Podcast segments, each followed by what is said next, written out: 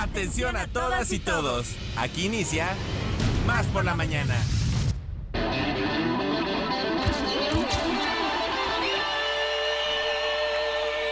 Más por la Mañana.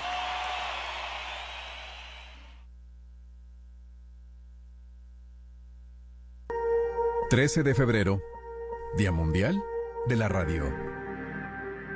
La radio ha sabido evolucionar y mantener su importancia para las audiencias. Es un medio de comunicación económico para su producción, pero también es económico de consumir. El receptor de radio es un aparato que puede adquirir una gran mayoría de la población o que viene integrado en una gran cantidad de teléfonos móviles y que no necesita de datos para su función. Simplemente requiere de tus audífonos para captar la frecuencia modulada y listo. Sin mayor gasto, puedes escuchar la radio en donde estés. Casi desde siempre ha sido así. La radio va contigo y llega con gran cobertura a donde tú estés. Transmitiendo desde el piso 38 de la Torre Latinoamericana. Esto es relevante en una era digital que se encuentra entrando a la era virtual, pero cuya contradicción es que aún un 28% de la población mexicana no tiene acceso a Internet, así como un 41% de la población veracruzana. A todos aquellos lugares en los que la falta de Internet no pudo llevarles la educación a distancia, la radio y la televisión abierta estuvieron allí, llevando día a día las clases para que la educación no se detuviera durante la pandemia, cumpliendo con su visión de brindar información responsable y programas educativos, contribuyendo a la promoción cultural, buscando mejorar las perspectivas de las personas que la sintonizan. Asimismo, la radio ha avanzado permitiéndose un espacio dentro de la revolución digital. Actualmente se cuenta con transmisiones online y es factible sintonizar desde el celular o la computadora cualquier frecuencia que deseemos escuchar, demostrándonos su poder de adaptación con las exigencias de los diferentes públicos a los que se dirige, ya sea a través de apps, páginas, software, plugins. La radio ha permeado Internet para seguir siendo consumida por millones de habitantes. La radio está destinada a adaptarse y a no desaparecer. Pasarán muchos años y seguirá acoplándose a los requerimientos del futuro, brindando su contribución, subsistiendo a pesar de la aparición de nuevas formas de comunicación, demostrando así el valor de su gran aporte en favor de la humanidad. Desde Radio Más, soy Josué de la Fraga, productor radiofónico, y te invito a que celebres con nosotros esta fecha. 13 de febrero, Día Mundial de la Radio. Radio Más y Radio Universidad Veracruzana, juntos. En una transmisión especial por el Día Mundial de la Radio. Por el Día Mundial de la Radio.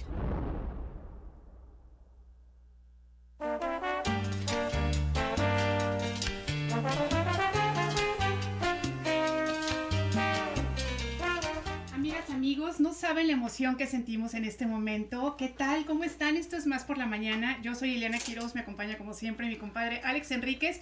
Pero antes de darle la palabra a mi queridísimo Alex, queremos decirles que nos sentimos muy honrados y muy agradecidos y agradecidas porque, ¿qué creen? Estamos conduciendo desde la cabina de Radio V.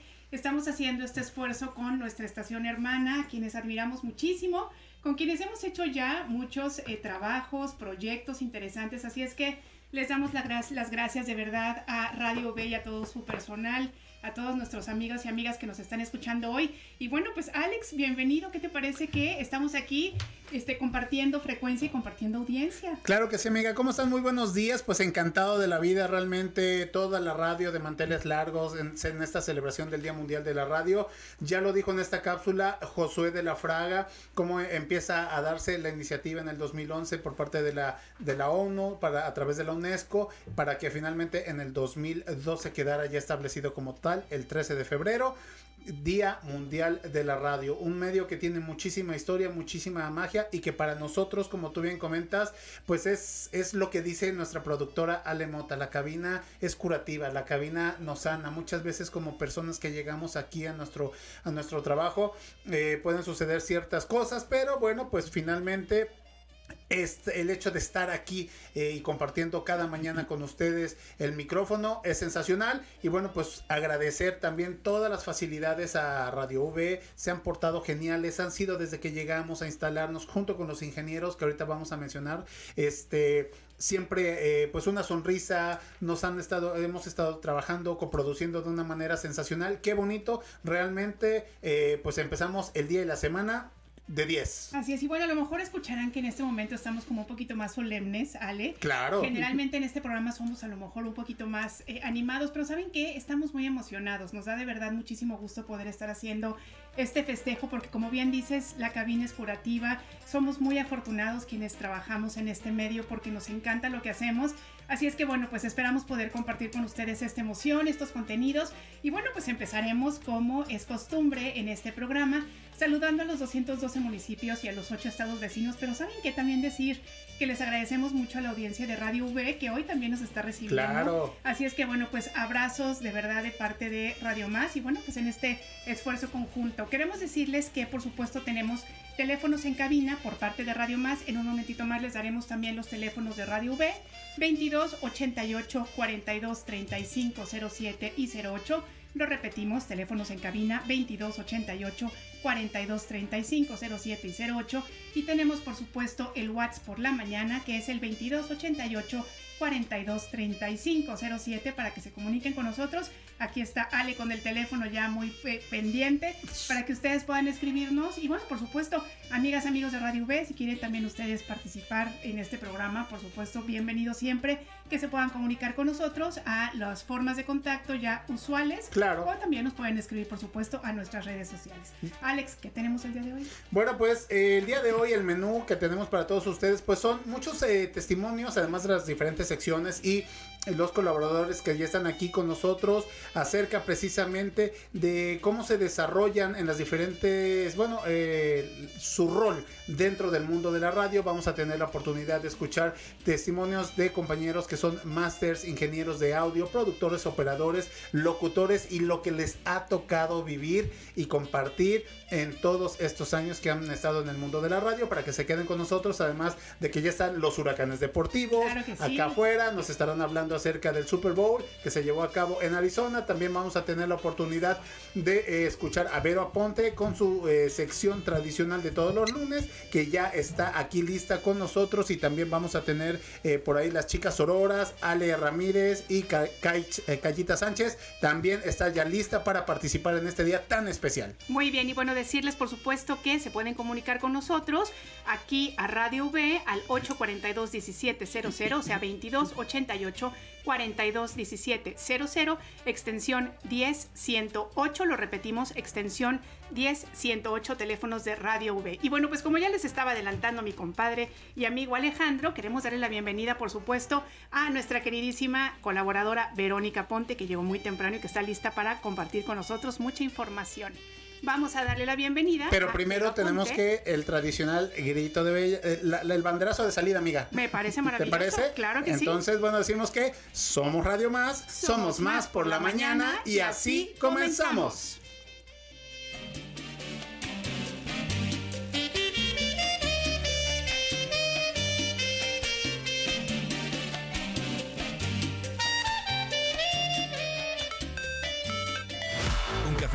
Un consejo, una idea, un contacto, una sorpresa, ¿qué tal? Una respuesta. Estamos aquí para servirte. Como fuente de información, como inspiración, como referencia, como puente para comunicarte con más personas y como bocina para escuchar tu voz. Más por la mañana. La radio te sirve. Más por la mañana. Comenzamos.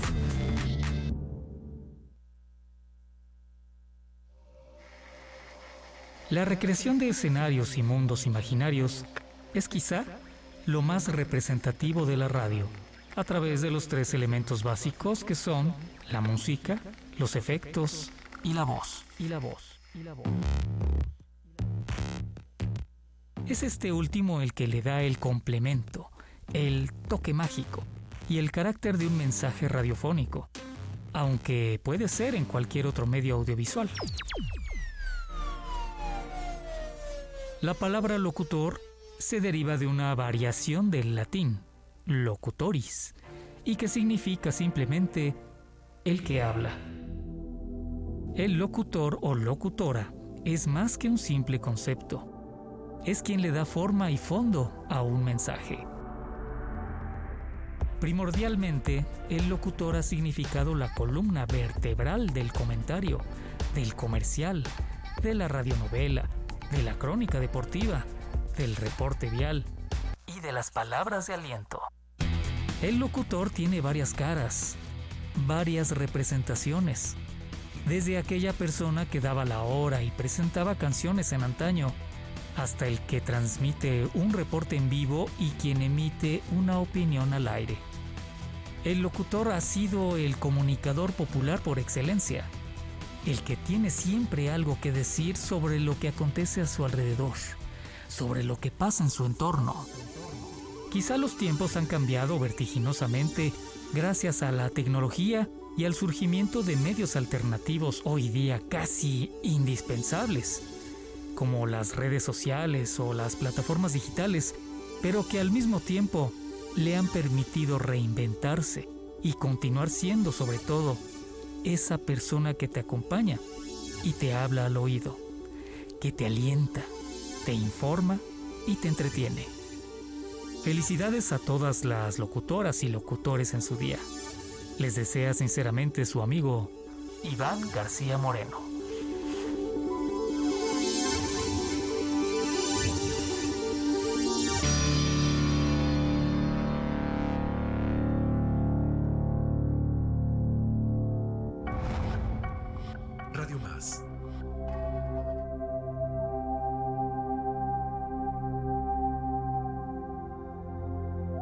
Perfecto, pues agradecemos a nuestro compañero Iván García Moreno de RTV Música esta cápsula que nos proporcionó para hablar de este día tan especial, y ya lo escucharon ustedes, ya está con nosotros nuestra primera colaboradora. Estamos hablando de Vero Aponte, que el día de hoy nos tiene una sección, pues como siempre, muy, muy importante, pero un tema también muy importante. ¿De qué se trata, Vero? Bienvenida y muy buenos días. Hola, buenos días. Bueno, pues feliz, contenta, agradecida de estar aquí con todos ustedes, pues en donde más.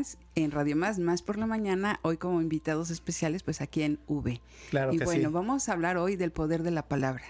Ese poder de la palabra, cómo la palabra nos puede elevar o también nos puede bajar, ¿sí? Cuántos medios tenemos de comunicación, cuántos medios tenemos también para poder expresar todo nuestro sentir, nuestro ser. Entonces, eso es lo que nos está manifestando el poder de la palabra. Si nosotros encendemos la radio simplemente, si estamos tristes, emocionados, escuchamos música y en ese momento empezamos a sentir una vibración diferente. Cómo nuestra palabra, cómo nuestro sentir, cómo somos vibración, cómo somos sonido sobre todo, ¿no? Cómo una palabra también puede enaltecer, cómo nos puede cambiar el día, el decir simplemente estoy feliz, estoy contento. Excelente. Y bueno, pues qué mejor tema, Ile, amigos, precisamente el poder de la palabra, hoy que es el Día Mundial de la Radio, hoy que todas las personas que nos están escuchando a través de Radio Más y a través de Radio V, bueno, como ellos nos han dicho a través de los medios de comunicación, ¿no? De los mensajitos del WhatsApp por la mañana, que muchas de las veces cuando escuchas una buena energía, un buen tema, pues entonces los pone de buenas, los pone en sintonía. Entonces me parece que tiene mucho que ver eso, el tema, junto con lo que estamos celebrando el día de hoy. Claro que sí, y además, ¿sabes qué? También Vero habla mucho de la responsabilidad que tenemos como comunicadoras y comunicadores, ¿no? Porque muchas veces pensamos que el sentarnos en una cabina de radio y hablar es algo muy sencillo, y en realidad no, en realidad tenemos una responsabilidad muy grande. ¿Por qué? Bueno, pues porque justamente las opiniones que nosotros y nosotras damos, la energía, como bien dice Alejandro, que le ponemos, sí influye en las personas. Entonces, siempre pensamos que esta labor de hacer radio tiene que ver con un gozo muy grande, ¿no? El hecho de poder, bueno, pues comunicarnos con las personas, pero también es esta gran responsabilidad que además siempre tenemos que tener, pues como muy, muy pues como en nuestras prioridades, ¿no? Vero, el hecho de que tú, por ejemplo, puedas venir los lunes en la mañana a compartirnos siempre material y conocimiento positivo que nos ayude, como siempre decimos en este programa, a ser comunidad, es algo muy, muy importante. Así efectivamente. Bueno, ya lo hemos estado platicando todos los lunes, que me encanta el poder expresar, comentar todo lo que somos energía, cómo podemos manifestar también, cómo podemos manifestar con la palabra, con nuestra voz, pero también con el pensamiento, porque todo es energía. Al ser energía, ¿qué es lo que sucede?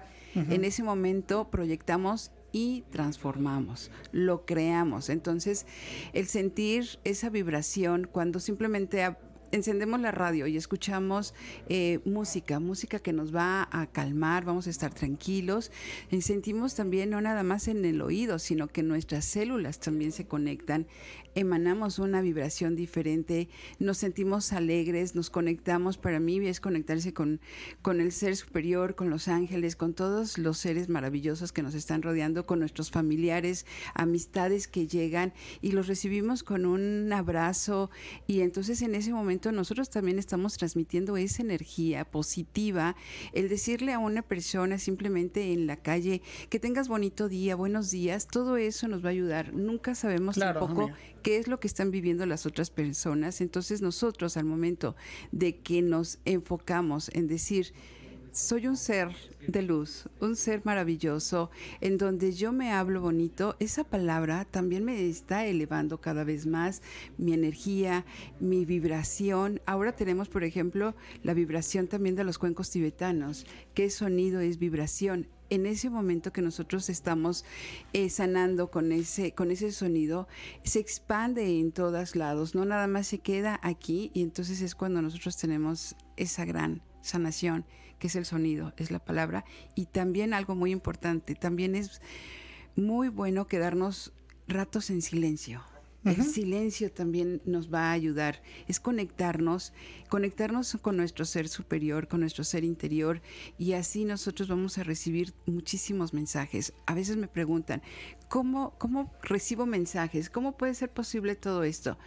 Un momento de silencio, claro, para poder escuchar. Si no le damos la oportunidad, ¿no?, a nuestro cuerpo, a nuestra mente, de estar en silencio para poder ser buenos receptores, pues jamás van a llegar estos mensajes. Y es aquí donde viene el supercomercialote de por qué deben de escuchar Radio Más y Radio V, porque precisamente, amiga, son los contenidos, lo que estás escuchando, los mensajes, ¿no? ¿De qué te sirve escuchar ciertos en redes sociales, ¿no?, en el YouTube, ciertos podcasts que son de un tema que no te van a aportar gran cosa, a diferencia de otros programas radiofónicos, de otros podcasts en multiplataformas, que te van a dejar algo, te van a aportar algo? Al menos el hecho de que tengas una actitud diferente para iniciar tu día, pues eso ya vas de gana, Ile. Claro, por supuesto, porque además saben que no nada más se trata justamente de entretener, que por supuesto que entretener es importantísimo, ¿no?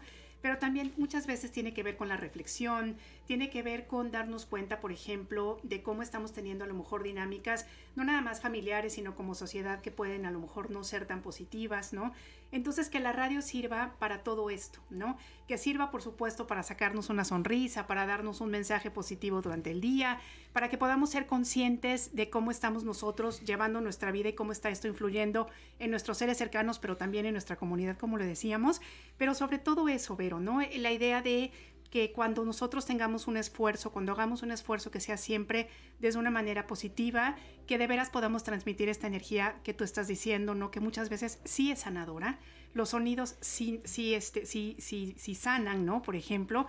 Y bueno, pues tener como toda esta intención de que las cosas siempre salgan bien, porque cuando las hacemos con el corazón, siempre salen bien. Oye, Vero, yo quiero preguntarte, justamente hablando de tu experiencia en la radio, ahora que has estado colaborando con nosotros y nosotras, cuéntanos cuál ha sido el impacto que tú has tenido en las personas. ¿Lo has notado? ¿Te escriben para decirte, oye, te escuché? Por favor, cuéntanos un poquito sobre esa experiencia. Oh, sí, eso es maravilloso porque, bueno, sí se comunican las personas. Esto se podría decir es real, uh-huh. Es real, porque muchas veces pensamos o nos da ese miedo de decir, no, es que cómo me voy a comunicar. Y yo agradezco también a ustedes, a la radio, a Radio Más, estar también en este momento aquí, porque es un medio para que nosotros también crezcamos, para que nos conozcan, para escuchen nuestra voz, porque nuestra voz se tiene que seguir transmitiendo. Entonces, del día que fue la receta del perfume, pues angelical, este perfumito que se hizo, esta loción áurica, llegó muchísima gente. También cuando se les dio el mensaje, que podían mandar su mensaje por WhatsApp para que dieran su nombre, fecha de nacimiento, y entonces se les dijera qué ángel está destinado, también tuvimos muchísima respuesta. Que eso es lo importante, de que no perdamos esta maravillosa energía también de compartir. Y la radio siempre nos va a llevar a fronteras, nos va a llevar más allá de lo que nosotros nos podamos imaginar, porque no nada más nos escuchan aquí. Me ha tocado que es gente hasta Monterrey, Estados Unidos, claro, Querétaro, o sea, diferentes lugares de la República Mexicana y afuera de nuestro México hermoso y querido. Es maravilloso el que nos puedan seguir escuchando, ¿no? Oye, Vero, y ya para ir cerrando tu colaboración del día de hoy, ¿cómo has sentido tu evolución radiofónica? No, porque, bueno, recordábamos primero una Vero un poquito nerviosa y ahora eres ya una maestraza. Ya el tema es este, empiezas, lo desarrollas, concluyes, opinas, recomiendas, pero tú en lo personal, ¿cómo te has sentido, Vero? Yo me he sentido, ahora sí como lo estás diciendo, Alex, ya con más seguridad, estar enfrente de un micrófono, porque creamos o no, pues sí, de repente impone, ¿no? Porque, bueno, el que tú estés hablando, no sabes qué alcances estás teniendo en este momento, cuánta gente te está escuchando. Entonces, también algo que dijiste tú, Ile, es muy importante, lo que nosotros expresamos, lo que nosotros decimos, es también mucha responsabilidad, sobre todo porque nuestra palabra tiene un gran poder, y ese poder es llenar los corazones y tocar los corazones. ¿Para qué? Para poder expandir y poder abrir así también cada vez más una comunicación.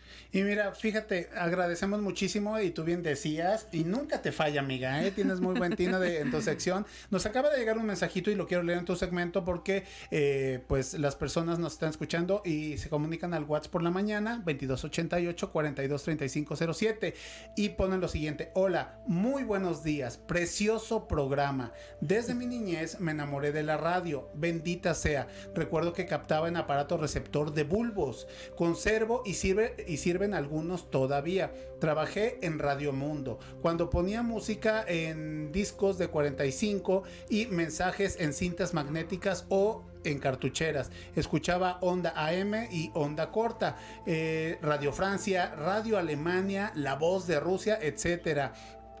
También dice que estuvo en Papantla trabajando en un departamento de radio. Dice, bueno, saludos amigos desde Radio Más, mi estación favorita, y desde luego mi universidad, la Universidad Veracruzana. Saludos y felicitaciones, amigos, a toda la gente de Radio V, de su bella Xalapa. Lindo día, y bueno, va a estar en sintonía. Desde Papantla nos están escuchando, así es de que para Humberto Rodríguez le mandamos un saludote, un gran abrazo, y pues bueno, nos mandó unas fotografías de los radios. Ya las estamos viendo. Muchísimas preciosas. Gracias. Así es. Hermosas. Pero pues ya ves, ¿no? Sí. El poder de la palabra y todo lo que estamos platicando el día de hoy, que es real, como tú dices, sí se manifiesta. Así es que bueno, te agradecemos mucho que hayas estado con nosotros en esta colaboración, muchas en gracias. Esta fiesta que apenas está empezando, en esta fiesta radiofónica, Vero. Así es que por favor, tus formas de contacto. Bueno, por Face estoy como La Bici de Verónica, en TikTok estoy como Verónica Aponte 720,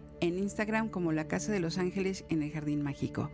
Así es como me pueden contactar, también al teléfono 2281 14 56 59. Y rapidísimo, el día sábado 18, domingo 19 voy a estar en un bazar aquí en Xalapa, en donde también voy a estar dando mensajes de los ángeles, por si nos quieren acompañar. Va a ser de 11 a 8 de la noche y es en la calle de Manuel Gutiérrez Zamora, número 12. Es un bazar que también, bueno, va a haber diferentes ventas, pero sobre todo que yo voy a estar con mis ángeles dando mensajes y el cafecito espiritual. Muy bien, Vero. Pues muchísimas gracias. Muchas felicidades. Gracias por ser nuestra colaboradora. También. Y tenemos material para. Así es. Vamos a escuchar unas cápsulas. Justamente como les comentábamos, esta fiesta es de todos, no nada más de quienes estamos al micrófono. Entonces, bueno, nuestros compañeros nos darán algunos comentarios sobre para lo que es para ellos hacer esta labor. Vamos a escuchar a Víctor Mortera. Efectivamente. Trayectoria de la radio y también otro gran productor y colaborador que está allá en el Cerro de la Galaxia, a Gumaru García. Vamos a escuchar.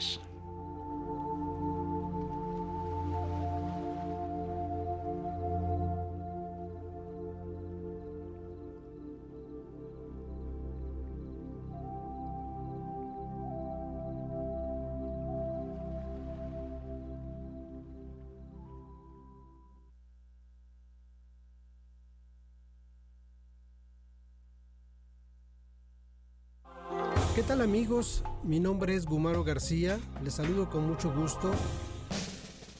Es un placer en este Día Mundial de la Radio poder platicar. En el año de 2013 más o menos es que arrancamos un proyecto de trabajo donde nos integramos junto con Manuel Munguía Castillo, junto con Miguel Renom Alcocer, en un programa que se llamó Puro Veracruz.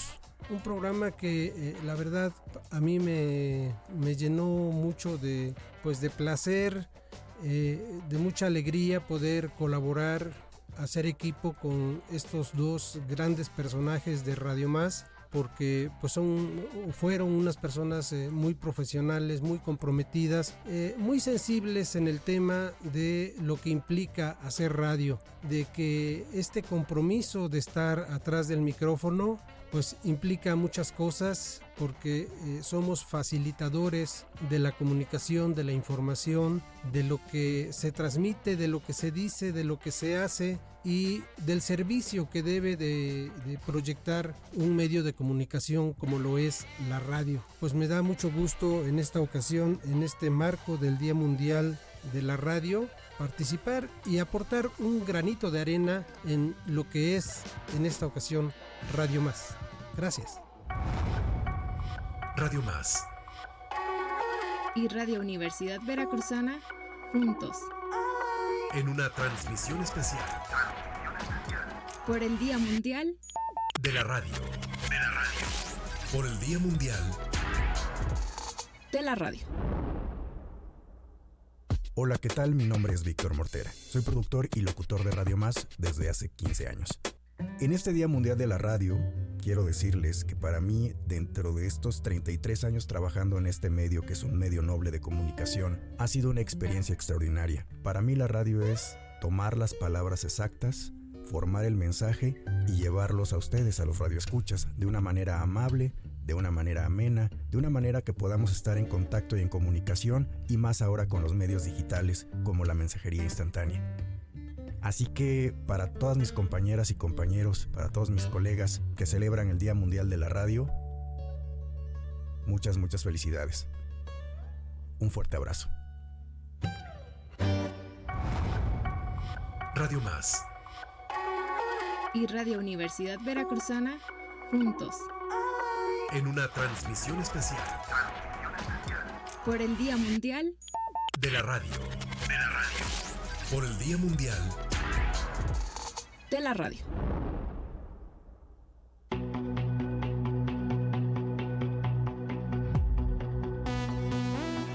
Agradecemos estos testimonios de nuestros compañeros, amigos. Son de verdad dos profesionales con los que hemos convivido ya durante muchos años, a los que les tenemos mucho cariño y que además también, los respetamos y les mandamos muchas felicidades. Oigan, justamente hablando de los mensajes, queremos agradecerles hoy al señor Isaías Gaspar, que nos manda.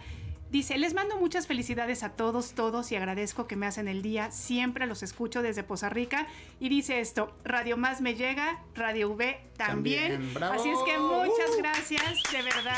Le agradecemos mucho, señor Isaías, por escribirnos y por hacer radio, porque sin ellos también. Exacto. No, esto es un ciclo. Así es. Un mensaje receptor, teoría de la comunicación 1. Gracias. Eso, muy bien, Alejandra Enríquez. Perfecto. Oigan, recuerden que estamos festejando el Día Mundial de la Radio. Esto es Radio Más y Radio V. Esto es Radio V y Radio Más. Nosotros continuamos.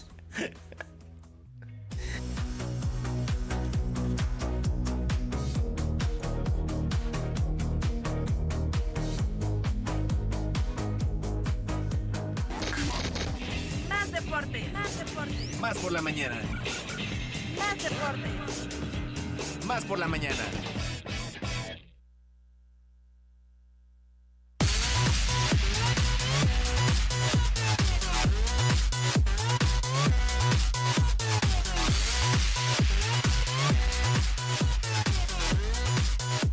Bueno, pues arrancamos con el segmento de deportes. Ya están aquí los huracanes deportivos. Le iba a dar la bienvenida a Erasmo Hernández de Menegui, pero bueno, pues él ya es de casa, ¿no? También aquí tiene la fortuna de ser colaborador de TV, de Radio V, y a Edgar del Ángel Gutiérrez, que llegaron en el helipuerto, chofer de lujo. Sí, de lujo. Cumplieron todos nuestros caprichos. Mira, no hay la verdad de miel, pero... Y estaban acabando... Los caprichos se cumplieron. Y estaban acabando con el catering.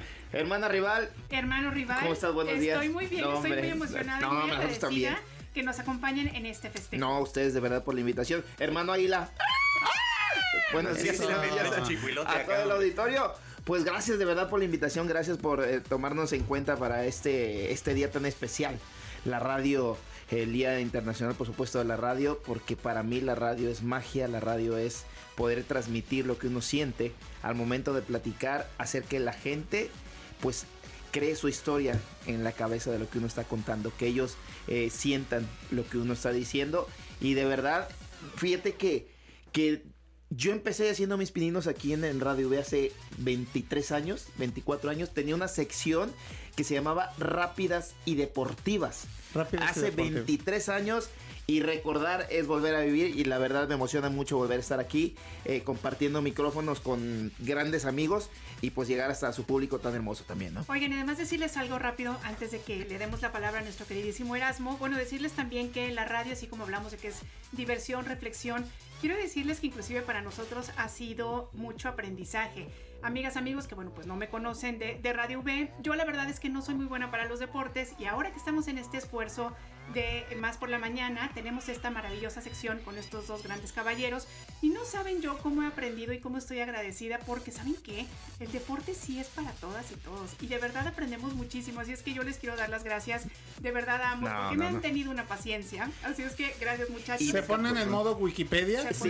Y me acaba de dar una noticia ahorita, la de 8 columnas. Sí, que vio el Super Bowl. En exclusiva. Vio el Super Bowl y ¿qué cree?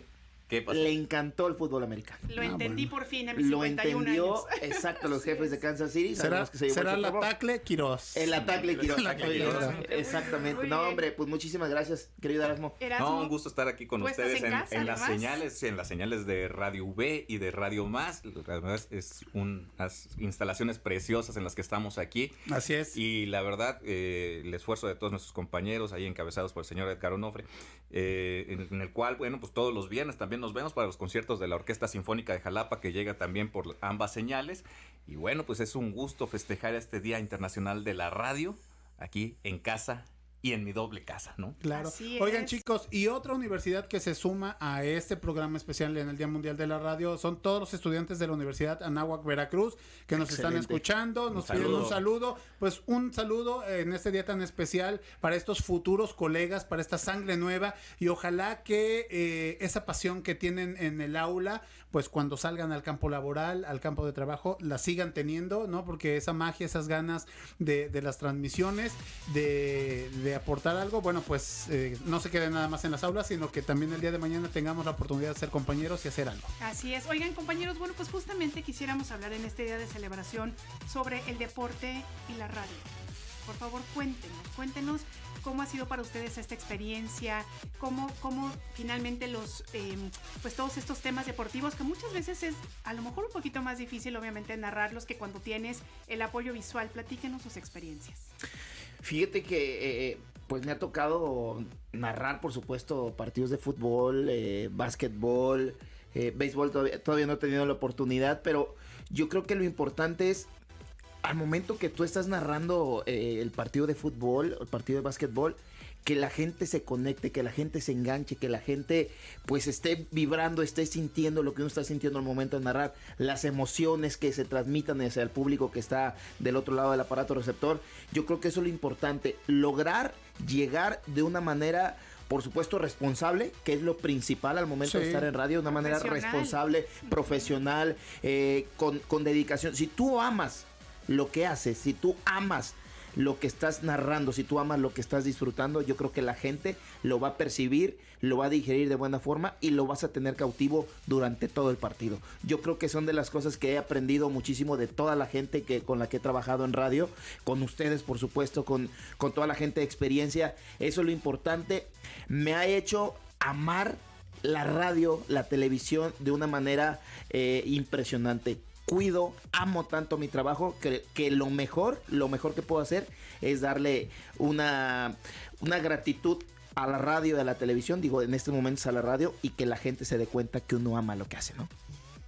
Inspirador, no hay frase del día, claro. Pero bueno, ya con esto nos quedamos. Ya con esto, yo ahorita de irme al baño a llorar. Y en el caso de Erasmo. No, pero la verdad es que la radio tiene una responsabilidad importantísima. Primero, es uno de los medios de comunicación de mayor penetración en este país, en el cual nos pueden escuchar desde su automóvil, desde la internet, desde las distintas plataformas, desde un radio portátil, a la antigüita.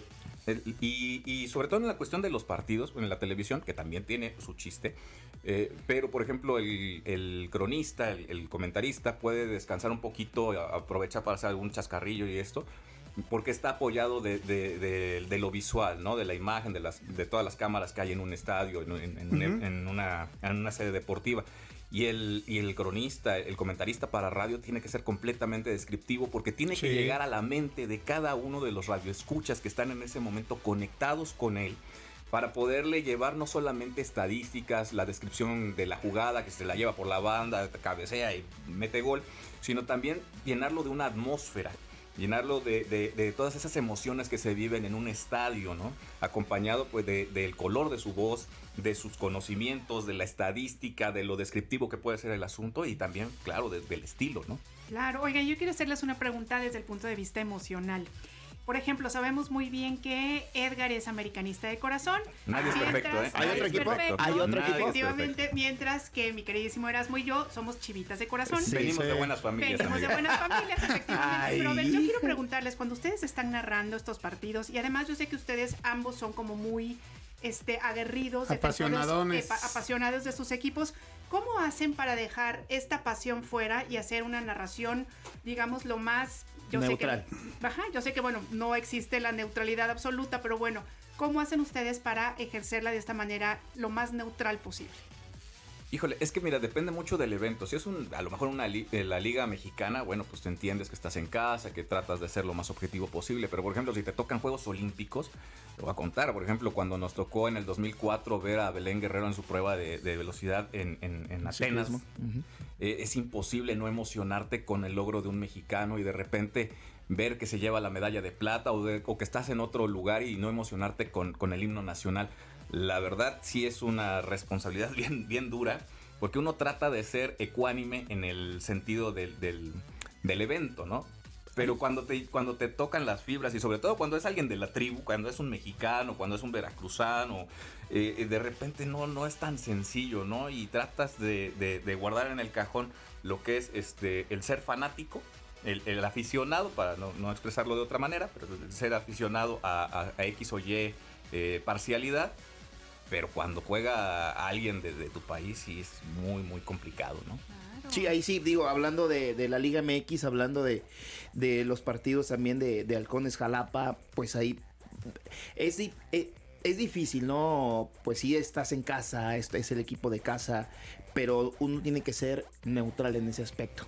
Hablando si está jugando el América contra Cruz Azul, América Chivas, a pesar de que le vas a las Águilas del América, pues no puede ser tan obvio con los comentarios hacia el equipo de tu preferencia. Siempre eso se habla también, eso tiene que ser profesional, eso tiene que ser así en los medios de comunicación, porque eso te forja tu carrera, te forja tu personalidad, y sobre todo también se te da toda la credibilidad cuando tú haces todo eso, cuando eres parejo en ese aspecto. Si no, obviamente, no, pues ¿para qué lo voy a poner a narrar si le va a dar todo el favoritismo al equipo cuando se narran? Tienes que ser neutral y profesional en ese aspecto. No, y hay una gran diferencia entre de repente reconocer lo bueno de X o Y equipo a volverte un porrista con micrófono, ¿no? Claro. Entonces ahí es donde hay que ejercer esa responsabilidad. Sí, porque nosotros inclusive cuando el América juega mal, lo decimos. Jugó mal, les cuesta. Fue su peor partido. No, jamás somos totalmente honestos. A veces, pues el chascarrillo, claro. El único equipo en el fútbol mexicano, las Águilas, esos chascarrillos. Pero cuando de verdad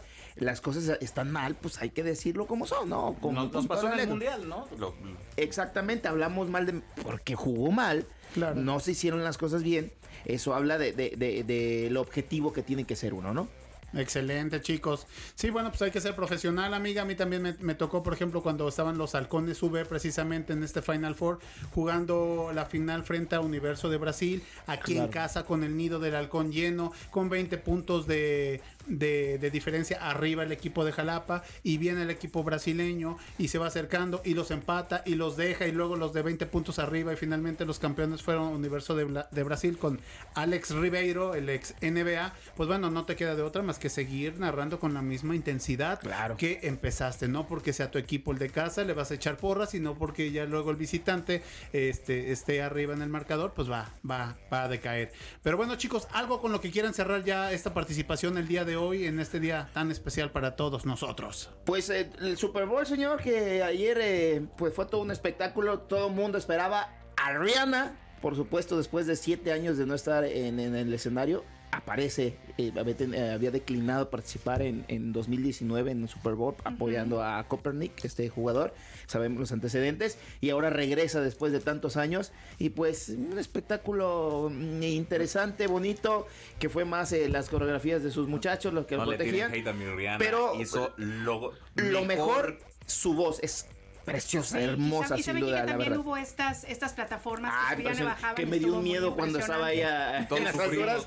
Que de repente hubo movimiento ahí, dije yo, y embarazada. Por la criatura. Eso dice uno como quiere, pero ¿y las criaturas? Sí, eso es impresionante, ¿no? El profesionalismo y embarazada, era un espectáculo, yo creo que muy bonito. Y pues los jefes de Kansas City se llevan al Super Bowl.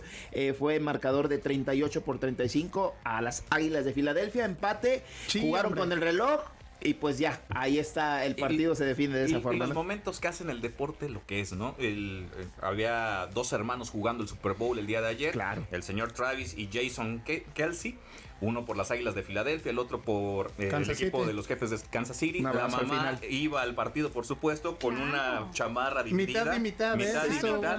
Y bueno, el momento en el que el señor Jason Kelce se corona y el hermano va y lo abraza. Y bueno, son los momentos que hacen que el deporte nos ponga la piel. Qué bonita familia, dijera. Qué bonita familia. La verdad. Chicos, pues muchísimas gracias. Es un placer tenerlos con nosotros, de verdad, como siempre. Que sigan los festejos y gracias por hacernos parte de esta magia que es la radio. Gracias, de verdad. Claro que sí, gracias a ustedes por su colaboración y profesionalismo. Se les quiere, muchachos. Igualmente. Se les quiere. Nosotros vamos a continuar, amiga, chicos, con más material que tenemos para todos ustedes. Vamos a escuchar el testimonio de nuestro compañero Paco Aburto, ingeniero de Radio Más, y también de nuestra máster, que está allá en Radio Más, Monserrat González. Pancho Reportes, así le digo yo. Sí.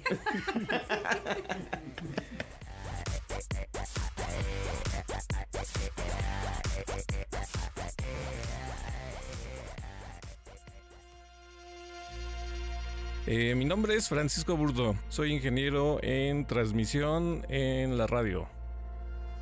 Prácticamente me he dedicado a darle mantenimiento, instalación, las transmisiones de radio y en todos los ámbitos que implica la radio. Fíjate que a veces la vida te da buenas sorpresas. Hace 20 años llegué aquí sin conocer ni siquiera la radio, y a través de este tiempo aprendes a tomarle amor. Ves a la gente producir, trabajar, emocionarse, pero sobre todo en el momento en que estás operando y te das cuenta que sobre tus dedos pasa esa voz que va escuchando la persona que va en su coche, que está en su casa o está velando en algún lugar, es cuando te cae en cuenta la magia de la radio. Eso es lo que se te va quedando y creo que es donde le empiezas a agarrar amor a la radio. Feliz Día Internacional de la Radio. Radio Más y Radio Universidad Veracruzana, juntos. En una transmisión especial por el Día Mundial de la Radio. Por el Día Mundial de la Radio. Hola, mi nombre es Itzel Monserrat González del Valle, tengo 23 años. Bueno, yo me desarrollo en el área de operaciones de radio y lo que yo hago es monitorear y modular el audio en una consola y trabajo en conjunto con productores y conductores para que se haga toda la magia en cuestión de radio. Bueno, desde que yo llegué aquí a radio me sorprendió muchísimo porque no sabía absolutamente nada de todo lo que escondían voces, y verlo tal cual aquí en persona y físicamente ver todo lo que pasa detrás de es como magia, y me parece que es muy emocionante. Y me gusta ver todo cómo se preparan las personas, cómo los conductores modulan su voz dependiendo lo que estén haciendo, también dependiendo el programa que se vaya a hacer, es qué tan serio o qué tan relajado puede llegar a ser, o en cuestión de yo como operadora, por ejemplo, llevar fondos, llevar la modulación de su voz, que eso se transmita meramente con la voz. Eso me parece muy emocionante a comparación de lo que se hace en televisión. Felicidades a todos aquellos que están detrás de ese micrófono y detrás de esas cabinas que hacen posible lo que hoy es radio. Feliz Día Internacional de la Radio. Radio Más y Radio Universidad Veracruzana, juntos. En una transmisión especial. Por el Día Mundial de la radio. Por el Día Mundial de la Radio.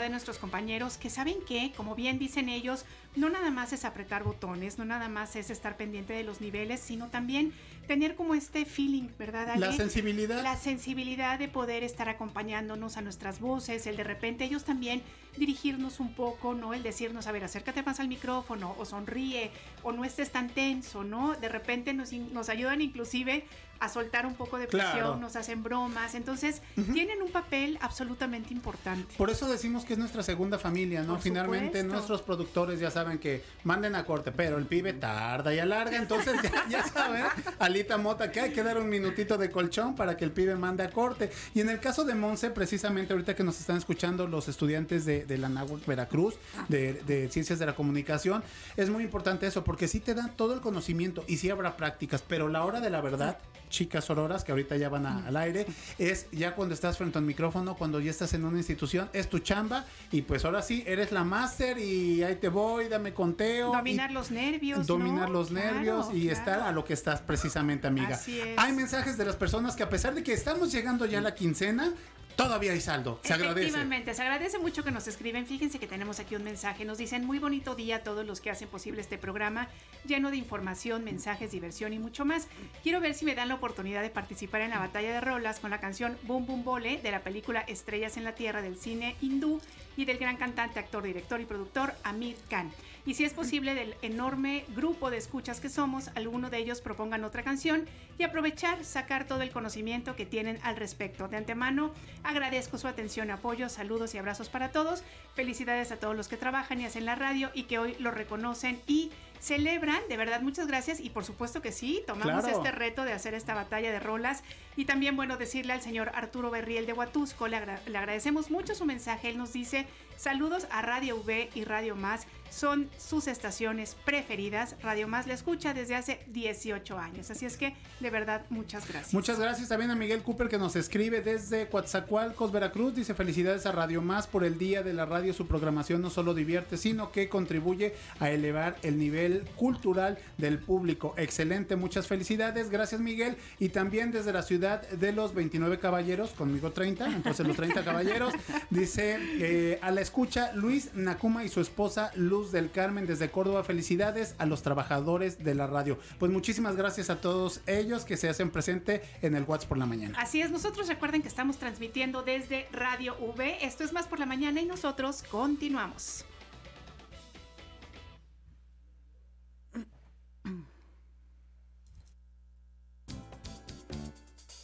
Sororidades.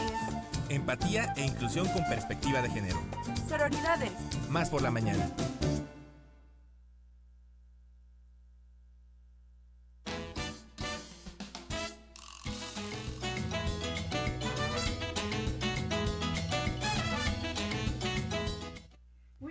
como ya les adelantábamos, ya están aquí nuestras hermanas Auroras. Nos da mucha emoción tenerlas. ¡Qué emoción! ¿Cómo están? Ale Ramírez, Carlita bien, Sánchez, nuestra gracias, carísima Callita. Ay, gracias. Con este amor, vaya, yo vengo feliz a todas las cabinas de radio, que ha sido mi segunda casa, la verdad.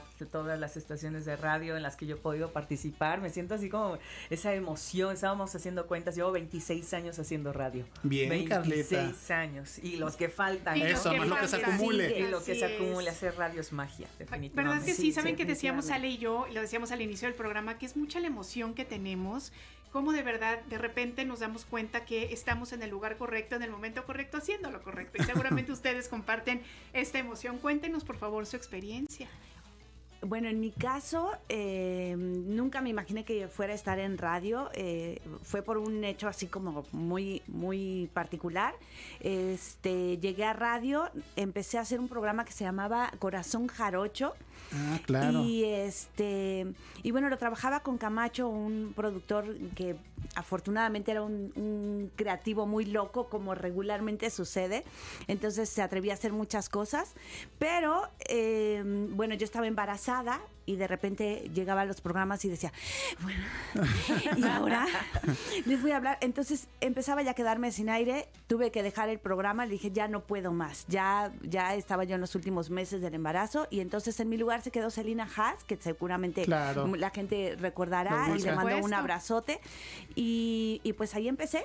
Y ha sido, a ratitos estoy en el programa, a ratitos estoy en fuera, pero mi vida en radio siempre ha estado como muy, muy cercana, en rebobinados, radio. Claro. Y bueno, ahora con Sororidades, esta sección también, que nos permite pues muchísimo contacto con la gente, ¿no? Bueno, en mi caso, híjole, pues yo empecé desde muy chiquita, vengo de una dinastía de radio, mi padre, que ya está en otro plano astral, claro. José Gabriel Sánchez Cejudo, él me hizo incursionar en la radio desde muy pequeñita, en la ciudad de Orizaba, y bueno, mi dinastía prácticamente viene de radio. Mi tío Carlos Cejudo también en la ciudad de Huamantla, en la XCHT, que es una de las estaciones pioneras también de la radio en México, y que ha sido, bueno, también parteaguas dentro de la historia de la radio. Pero hablando de la radio, dentro de mis 26 años, pues ha sido pisar cabinas, conocer a muchas personas, hacer de esta familia que elegimos, una familia radial, y saber que la noble causa de hablar en tu micrófono y la responsabilidad de mencionar y de hacer contenidos para radio tiene una gran responsabilidad. Claro. El hecho de proyectar la voz, el hecho de conocer a personas, de poder no nada más presentar canciones y decir la hora, como bien se mencionaba, uh-huh. Y sobre todo en el contexto de mujeres. Las mujeres haciendo radio hemos sido y hemos tenido como esta línea para poder crecer, para poder saber qué es lo que estamos diciendo, qué es lo que queremos decir, cómo podemos proyectar, y precisamente dentro de esta línea en la que hemos trabajado, en mi caso, pues ha sido mi segundo hogar, ¿no? He podido conocer a diferentes personas, he podido hacer muchas, muchas, muchas amistades, y he tenido la oportunidad de estar en Radio Nacional y en Radio Internacional en Argentina, en LT10 Radio, sí, en Santa Fe, Argentina, en donde gracias a la voz, gracias a una cabina de radio, tuve la oportunidad de poder hacer radio para otras masas, ¿no? Para otras multitudes. Oye, Callita, ¿y cómo te fue allá? ¿Cómo fue esa experiencia? Te digo porque aquí tuvimos a una colaboradora que era la piba, por eso yo soy el pibe, en deportes, y bueno, pues su acento, lógicamente, ¿no? Que el coso, que che, que andate, entonces era como que su plus. En tu caso también algún modismo mexicano te ayudó para tu trabajo. Sí, de hecho el acento mexicano les gustaba mucho, de hecho sigo grabando para algunas estaciones de Argentina, en donde en vez de decir, pone el móvil, en vez de decir, mándanos un instantáneo, en vez de mándanos un mensaje o mándanos un WhatsApp, es eso. Pero sí, el acento mexicano gusta mucho. Sí. Tenemos el de los mejores acentos que hay en el mundo, sin quitarle mérito al resto de los demás, pero a las personas que hacen radio o a las que escuchan radio les gusta el tono. Entonces la versatilidad de las voces, tanto de hombres como de mujeres, siempre tienen ese plus, y las mexicanas y los mexicanos tenemos ese plus para hacer radio. Ale, Callita, yo quiero hacerles una pregunta. Justamente estabas mencionando sobre cómo el camino de las mujeres en la radio, ¿no? Y yo quiero preguntarles a ustedes sobre su experiencia, porque por ejemplo, muchas veces en un inicio, cuando estamos pues empezando a lo mejor con nuestros pininos en radio, nos toca hacer programas de conducción en donde el titular muchas veces es un hombre. Claro. Y entonces a nosotras nos dan un, digamos, un pues papel tal vez secundario, tal vez un poco el de dar teléfonos, de compañía. Cuéntenos, por ejemplo, en el caso de ustedes, ¿cómo han visto esta evolución? ¿Cómo ahora ya las mujeres tenemos este espacio, además que ni siquiera tendríamos por qué haberlo peleado, ni mucho menos, ¿no? Pero cuéntenos un poco sobre lo que ustedes han vivido en este sentido. Bueno, en mi caso, afortunadamente, desde que he tenido estas participaciones en radio, siempre ha sido participando, digamos, de manera activa y más igual, ¿no? Debo decir, por ejemplo, en el caso de cuando participé en el programa de Rebobinados Radio, uh-huh, fue una experiencia muy bonita para mí porque era un programa de, pues, música, ¿no? Del recuerdo. Y entonces me invita Palafox a participar, que en ese momento estaba como subdirector. Me invita a participar con Emiliano, con Josué, Víctor Mortera. Y yo les dije, oigan, es que ustedes son gente que tiene unas tablotototas, ¿no? Y me dijeron, Ale, no te preocupes, aquí nosotros te vamos guiando, coacheando. Y dije, híjole, pues vamos a estar como en este momento de los hombres guiando a la mujer y enseñándole, uh-huh, ¿no? ¿Saben? Fue una experiencia súper bonita porque ninguno de los tres se puso en el rollo de papel, así, ¿no? De nosotros los hombres. Claro. Fue más como de compañeros de mira, le hacemos así. Uh-huh. No tuvimos ningún problema con quién llevaba como la información o la batuta, sí, claro, nada.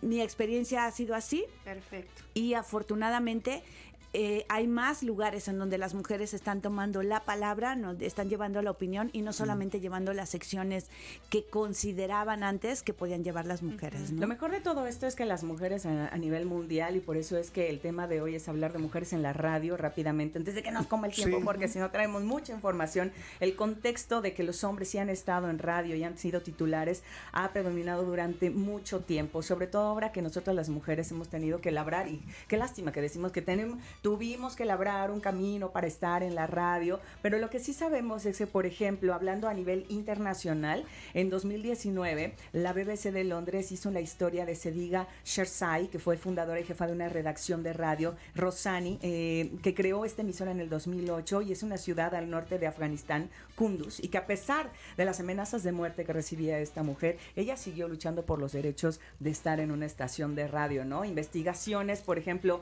de Argentina, de Australia, de Alemania, Estados Unidos, de Turquía, de Suecia, donde solamente éramos como sujetos femeninos, en donde las mujeres no teníamos ni voz ni voto en la radio. Se hizo un programa, sí, para radio, llamado Women's Hour de la BBC de Londres en 1946, que era dirigido a amas de casa, de cómo ser amas de casa, ¿no? De cómo tener responsabilidades domésticas, de cómo cuidar de los hijos, de las hijas, del marido, pero evolucionó en aquel entonces, y se hablaban de temas políticos y sociales, y temas muy delicados, entre comillas ponemos delicados, porque era hablar de la menopausia y de las relaciones sexuales. Uy, ¡qué cosa! Eso era un tema muy delicado. Por favor. Ay, Dios, sí. Discúlpeme que diga estas palabras en radio, pero lo que sí sabemos es que las mujeres, por ejemplo, a nivel internacional, sí fueron pioneras de radio, sobre todo como corresponsales de guerra en conflictos, en programas desde 1945, desde 1930. ¿Sí? Oigan, pues esta charla debemos de seguirla. Digo, por desafortunadamente el tiempo nos está comiendo, amiga. Así es, nos come, pero bueno, queremos de verdad agradecerles, chicas, por siempre su esfuerzo, por ayudarnos a entender, a deconstruir, a entender que tenemos otros caminos, así es que de verdad muchas, muchas gracias, las queremos mucho, las valoramos mucho y las respetamos sobre todo. Sobre todo que sigan más mujeres haciendo radio en México. Así será. Claro, y que entendamos que tenemos la oportunidad de tener un micrófono abierto, y que entonces debemos aprovecharla, no solo por nosotras, sino por toda la gente que traemos atrás, que luchó muchísimo para poder llegar a estos lugares. Eso, que viva la mujer en la radio. Venga, ¡viva! Felicidades. Y con esta energía, vámonos a una pausa. Nos vamos a un corte, pero regresamos con ustedes. Recuerden 2288-4235-07 y 08 y 2288-4217-00 extensión 10-108. Vamos a un corte y volvemos con ustedes.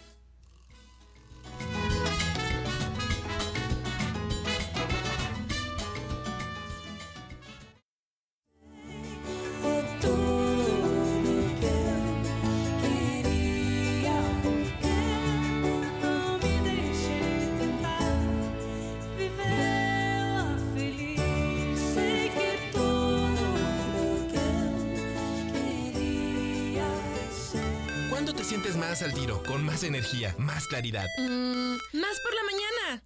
Estamos de vuelta. La radio es un medio poderoso para celebrar la humanidad en toda su diversidad y constituye una plataforma para el discurso democrático. En el plano mundial, la radio sigue siendo el medio de mayor consumo. Esta capacidad única de llegar a la más amplia audiencia significa que la radio puede dar forma a la experiencia de diversidad de una sociedad, erigirse como un escenario para que todas las voces se expresen, estén representadas y sean escuchadas. Las emisoras de radio deben servir a comunidades diversas, ofrecer una amplia variedad de programas, puntos de vista y contenidos, y reflejar la diversidad de audiencias en sus organizaciones y operaciones. La radio sigue siendo uno de los medios de comunicación más confiables y utilizados en el mundo, según diferentes informes internacionales. Tiene mucho futuro y creo que se ha ido adaptando muy bien a las crisis que supuso la tecnología digital. Además, las emisoras de radio tienen todavía su papel como generadoras o creadoras de contenido, y esos contenidos son lo mejor de la radio. La radio era antes algo que oías y se perdía, pero ahora tenemos la posibilidad de escuchar un programa de hace años, o simplemente de hace un par de días u horas. Internet ha explotado la dimensión visual, pero todavía queda mucho para que Internet saque todo el rendimiento a la parte sonora. Es difícil hacer predicciones en cuanto a los medios porque realmente quienes determinan su uso serán las audiencias. Pero como bien decían los estados miembros de la UNESCO y lo adoptó la Asamblea General de las Naciones Unidas en 2012 como un día internacional, este 13 de febrero, el Día Mundial de la Radio, y su característica principal sigue siendo que emite, pero no a una persona física o concreta, sino que lo hace esparciendo el sonido. Lo que no pasa con otros medios, cuya comunicación va de un punto a otro, y esa es la ventaja que tiene la radiodifusión, que aprovecha ese lanzamiento indiscriminado de sonido para que el que quiera lo haga suyo. La radio sigue evolucionando. Estamos emocionados de compartir que la tecnología de transmisión digital ha mejorado el alcance y la calidad del sonido para los radioescuchas. Ahora podemos disfrutar programas favoritos desde cualquier lugar con una señal estable y clara. En este 2023, celebremos la radio digital y la radio que escuchaban nuestros padres. ¡Feliz Día Mundial de la Radio!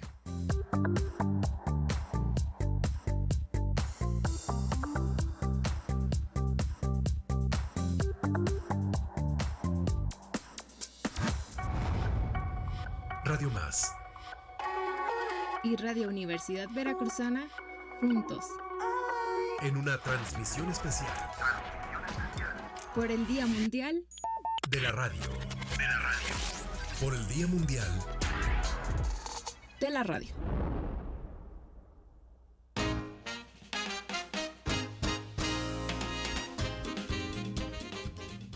Bueno, pues continuamos aquí en esta segunda hora de programa especial para todos ustedes desde Radio V. Nosotros somos Más por la Mañana. Y bueno, tenemos un mensajito que nos llegó. Muchísimas gracias a todas las personas que se comunican con nosotros a través de las diferentes redes sociales. Y dice así, no se vale llorar, por favor, Mile. Dice, felicidades a Radio Más y Radio V en su día. Soy radioescucha desde niña, cuando oía la XEW.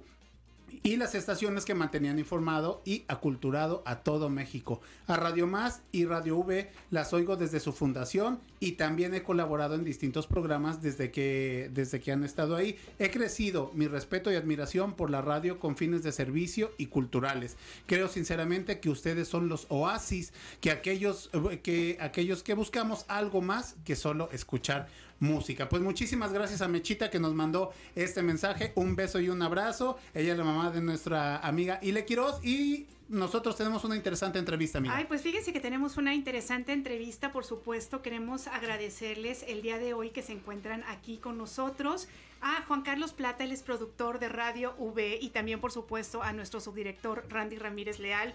Así es que, ¿cómo están? Bienvenidos y pues muchas felicidades porque la radio tiene que ver con todos nosotras y nosotros. ¿Cómo están? Buenos días, encantado de estar con semejante caballera y caballeros, no sé si así, la Juana de Arco de la radio. Así es. ¿Qué tal? Y pues con los colegas y amigos que vamos generando en el trabajo, como Juan Carlos, que gusto estar aquí y gracias por recibirnos y esta gran oportunidad de que la radio pública, el Estado, el músculo fuerte de la población esté en conjunto con la Atenas Veracruzana.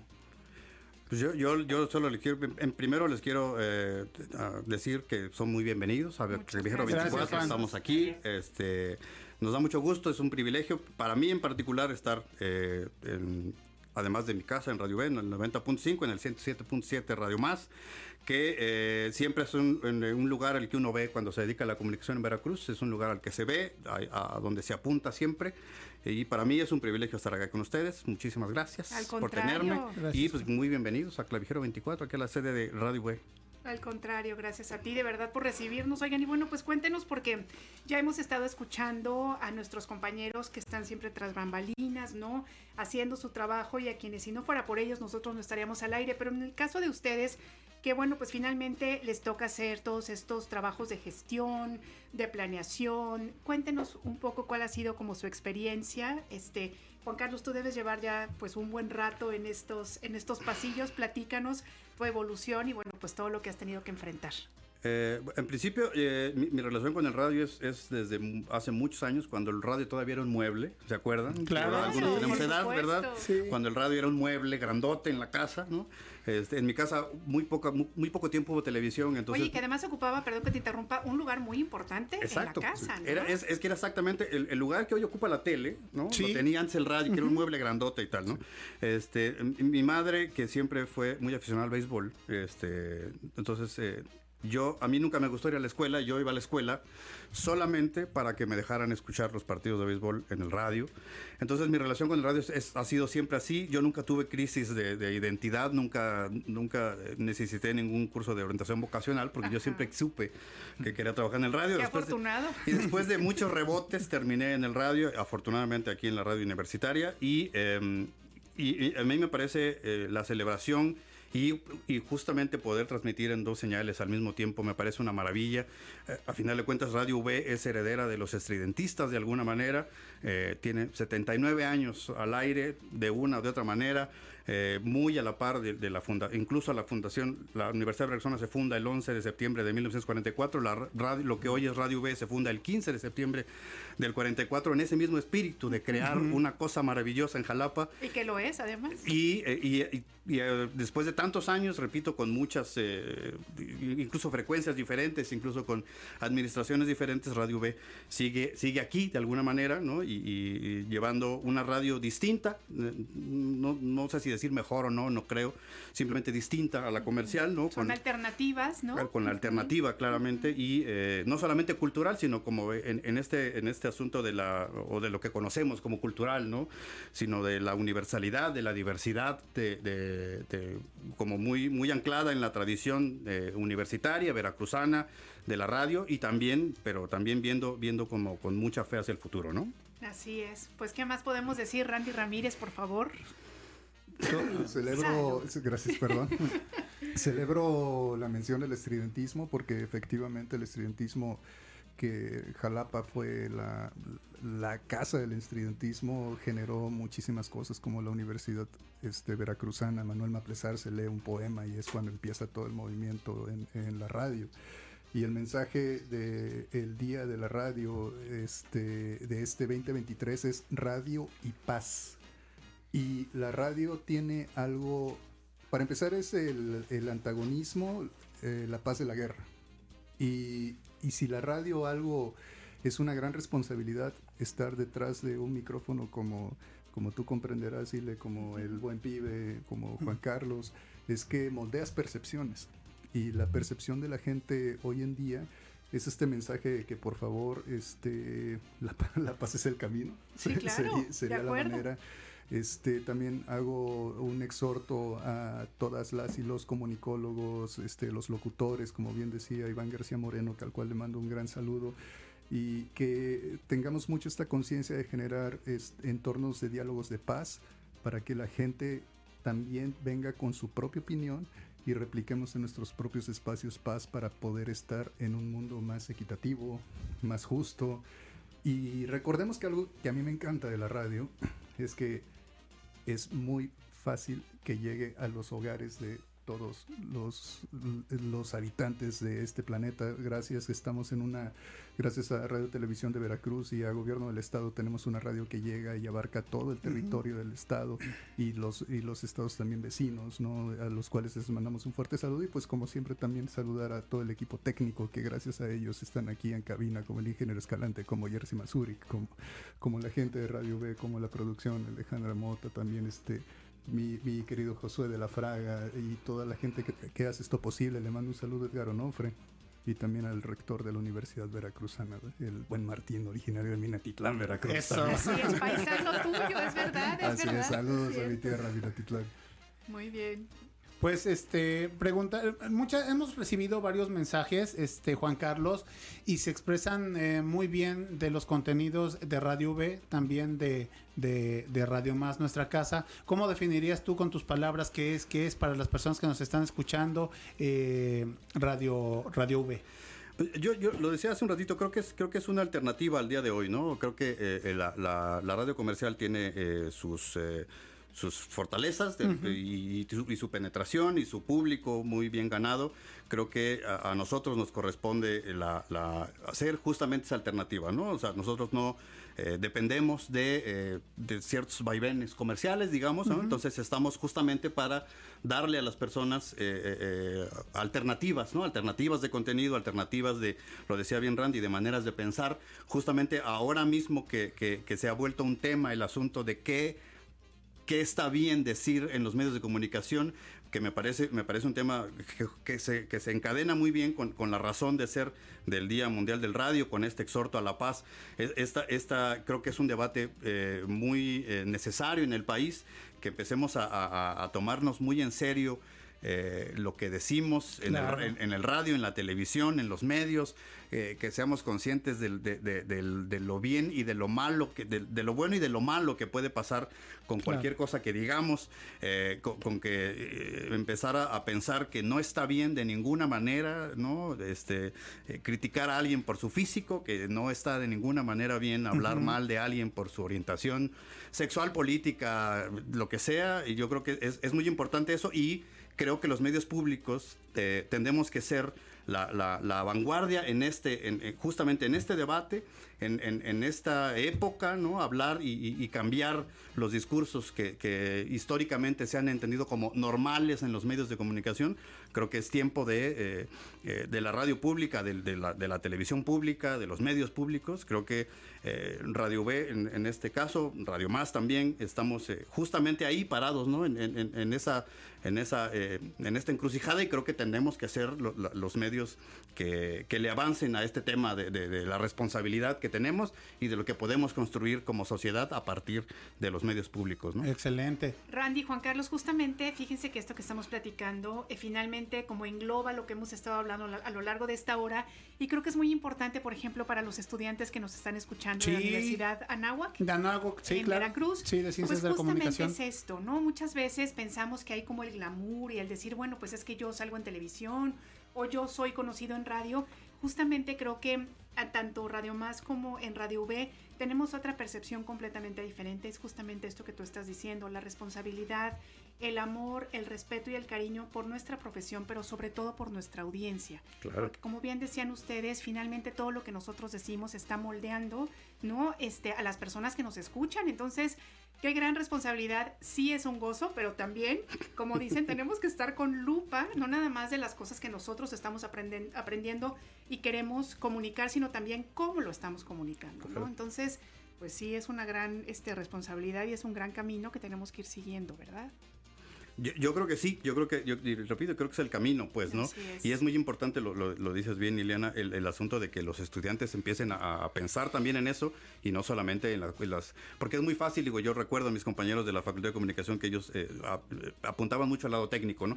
Que es muy importante y que tiene que ser, pero el asunto de qué decir, cómo decirlo y la responsabilidad que uno tiene, creo que es una parte fundamental, ¿no? Así es. Randy, para terminar este espacio, algo que quieras decir, para cerrar, comentar. que no hay comunicación si no hay feedback. Entonces, por favor, a todos los estudiantes, a todas las juventudes, a todas nuestras queridas y queridos radioescuchas, mándenos sus mensajes, por favor participen de este ejercicio de la comunicación, de este esfuerzo tan grande, y queremos que el pibe e Eliana a lo largo de esta transmisión también compartan los mensajes que nos hagan llegar. Los estamos leyendo, Chief Randy, como precisamente, mira, nos acaba de llegar uno que dice, recordé una frase que dice la radio mantiene y no entretiene, y en realidad así es. Podemos escuchar radio sin dejar de hacer cualquier actividad en comparación de los medios visibles que ocupa la vista, la atención. La radio nos permite desarrollar la imaginación. Pues les damos siempre voz a estos mensajitos que llegan a través de las redes sociales, amiga. Y justamente para seguirles animando, amigas, amigos, a que se comuniquen con nosotros, recuerden que pueden hacerlo al 2288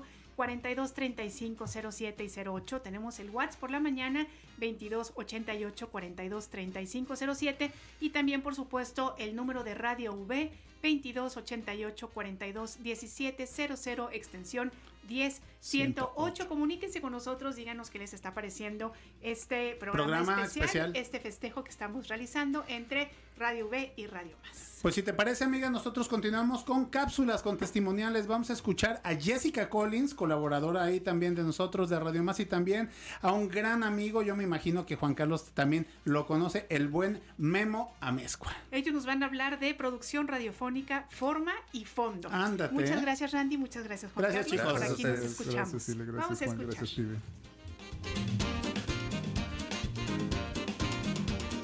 Hola, soy Jessica Collins, soy productora y locutora en Radio Más y llevo en este medio casi 8 años. Para mí la radio ha sido un aprendizaje diario. Creo que la vida fue la que me puso aquí y la verdad es que he aprendido mucho. Todos los días encuentro algo nuevo, algo que me gusta. Y una reflexión que tengo acerca de este medio es que no va a desaparecer pronto. Se piensa que con las tecnologías pues es un medio que va de salida, y creo que hemos visto, o la misma radio nos ha enseñado, que está aquí para quedarse, y pues aquí seguiremos cuanto se pueda, seguir haciendo contenidos para todos quienes nos escuchan. Radio Más y Radio Universidad Veracruzana, juntos. En una transmisión especial por el Día Mundial de la Radio. Por el Día Mundial de la Radio. Si estás escuchando esto, es porque quieres mi voz. Sí, lo sé.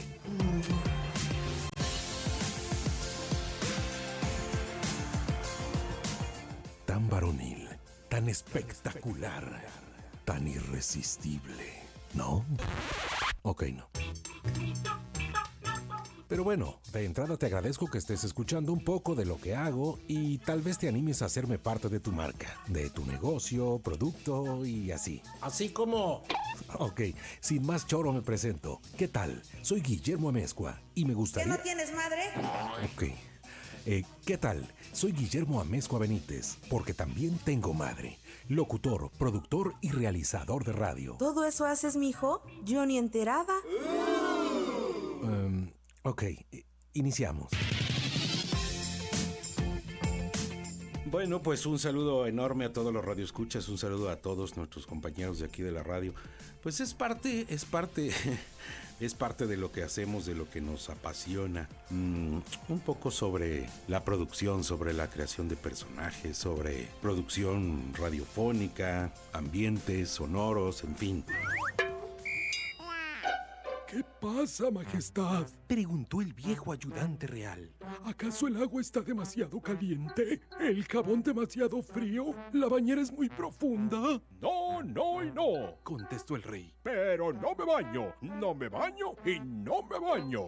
Pues, experiencia en la radio, híjole, desde hace muchos años. Por allá, entrados los 90s, no, yo creo mucho antes, empezamos en esto. Igual teniendo y haciendo algunas intervenciones en vivo. Cuando existía Radio Centro, por allá llevamos algunos programas también en Radio Centro, en Super Sensación, que por ahí está todavía. Mundo 610 también estuvimos por ahí.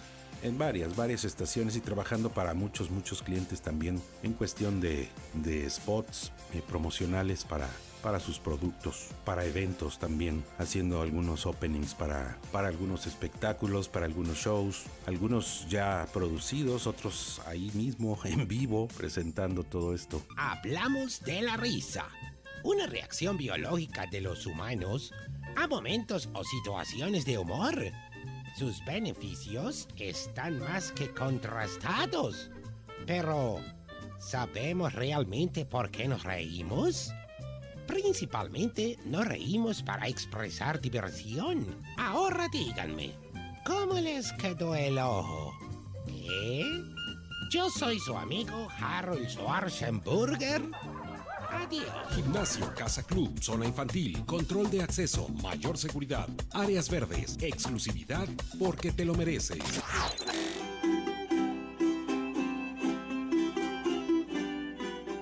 Entre jaranas y violines, entre rezos y un incansable peregrinar, te veneramos, patrona de la tierra cítrica por excelencia, Nuestra Señora de los Dolores.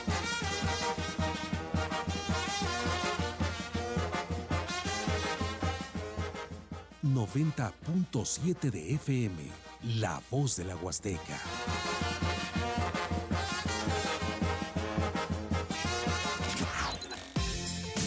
Pero bueno, eso es parte de lo que hemos hecho y de lo que seguiremos haciendo hasta que Dios nos preste vida.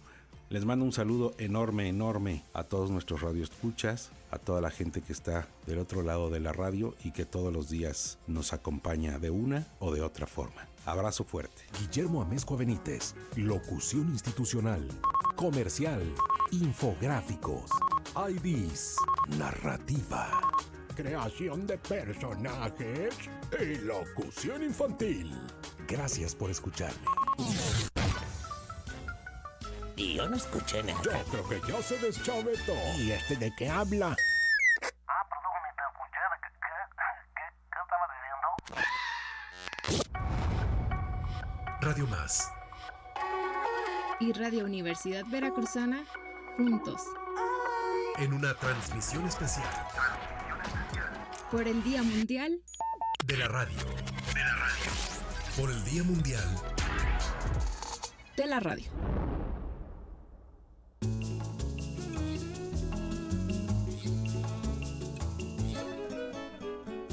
Bien, bueno, pues queremos agradecerles a nuestros compañeros y amigos Jessica Collins y a Memo Amezcua, de verdad. ¡Bilín! Ahí ustedes pueden saber lo que es la versatilidad en radio. Sí, Memo Amezcua, una voz genial, un ser humano fabuloso, a quien de verdad lo queremos muchísimo. Le mandamos un abrazo con todo nuestro cariño. Radio Macero sabe que lo queremos y lo respetamos muchísimo. Claro que sí, al buen Billy Bagen le mando un besote, un abrazo, gran maestro y compañero. Oigan, muchas gracias a las personas que se están comunicando con nosotros, de verdad que forman parte esencial de la radio, de este feedback del cual hablaba Randy Ramírez, y dice el mensajito así: buenos días chicos, crecí alrededor de la radio y la compañía de los locutores con programación amena y llena de aprendizajes, los felicito por preservar eso, que me llena como persona. Radio V y Radio Más, referentes culturales, felicidades por ser y estar. Atentamente, Socorro Lobato, y dice que debe de pasar por su revista de la ciencia del hombre, que se pasaba eligiendo mejor mañana, Socorrita, porque andamos medio apuraditos. Y otro mensaje que dice: felicidades amigos queridos, la buena radio es la mejor compañía cuando estamos solos. Muchas gracias a todas estas personas que se toman su tiempo para dedicarnos unas palabras. Así es, de verdad, muchas gracias y felicidades también a ustedes. Oigan, bueno, pues hablando justamente también de la versatilidad en cuanto a la voz, queremos darle la bienvenida a nuestro productor, amigo, mentor, muchas cosas más, Josué de la Fraga. ¿Cómo estás? Muchísimas gracias. Oye, qué bonita presentación, y le quiero muchísimas gracias. Te lo agradezco con todo mi corazón, con todo aprecio y con mucho espíritu, que es algo de lo que nos une, porque justamente es imprimirle espíritu día con día. Lo que hacemos en el quehacer radiofónico es algo que, si bien para nosotros se ha vuelto como una necesidad, transmitir a la gente, cuidar a las audiencias, llevar hacia ellos todo lo que sea comunicación de bien, todo lo que sea contenido de bien, pero también a su vez hay una contraparte, ¿no? Es algo que también nos nutre a nosotros en espíritu, es decir, nos hace bien, ¿sí?, nos hace vivir, nos hace sentirnos vivos. Entonces es una de las razones fuertes por las cuales nos aferramos incluso a la vida, ¿no? Es el quehacer radiofónico, y eso es bastante fuerte para nosotros. Y bueno, creo que como resultado justamente tiene esto que te decía hace un momento a la persona a través de WhatsApp, ¿no? Es que ustedes todavía llevan el medio hacia adelante, pues es que el medio va hacia adelante y nosotros gracias a él, ¿no? No es al revés, claro. No es gracias a nosotros seguimos vivos por él justamente, ¿no? Claro. Entonces es parte de esta responsabilidad y esta prerrogativa que tenemos, este privilegio de estar ante los micrófonos en la radio. Y mira que a mí desde chiquito, les voy a platicar algo rapidísimo, desde chiquito. Es lo que queremos saber, tu inicio. Chamaco, pero no me dejen hablar solo, pues si no, no me pueden, platiquen conmigo, interactúen y también háganme preguntas, porque fíjate que, o hagámonos preguntas. Yo desde chiquito era justamente ese chamaco que en la escuela es así que, ¿y quién va a dirigir el acto a la bandera? Pues José, ya ahí va, ¿no? Entonces, pero yo tenía toda esta timidez. Y es curioso porque al pasar de las décadas, no voy a decir cuántas, pero todavía sigo sintiendo ese nerviosismo. A mí me dicen, vas al micrófono, y yo sigo sintiendo el frío y la piel de gallina y el vacío del estómago, claro, y las mariposas en todos lados. Y eso es increíble, ¿sabes? Porque al pasar de los años tú dirías, esto ya lo tienen súper dominado, es algo que puedes hacer con los ojos cerrados y fríamente. Y gracias a Dios, no. Y gracias a Dios, no. Sí, exactamente. No. Entonces, desde que ese niño pasaba a tomar el micrófono para decir las palabras del 10 de mayo, o el acto a la bandera, o vamos, esto en la secundaria, ¿no? En la primaria, sí. Hasta este momento creo que sigo sintiendo exactamente lo mismo cuando tomo un micrófono. Y algo que a mí me ha parecido siempre importante para el quehacer radiofónico es justamente este tema de la... he tenido oportunidad de jugar en varias canchas y eso me ha dado muchísima alegría en mi vida. Ahí donde me ven, he estado en programas de boleros, he estado en programas de música de los 70s, de los 80s, he estado haciendo noticiarios, he estado haciendo, híjole, un montón de programas de radio. Noticias, ajá, sí, exactamente.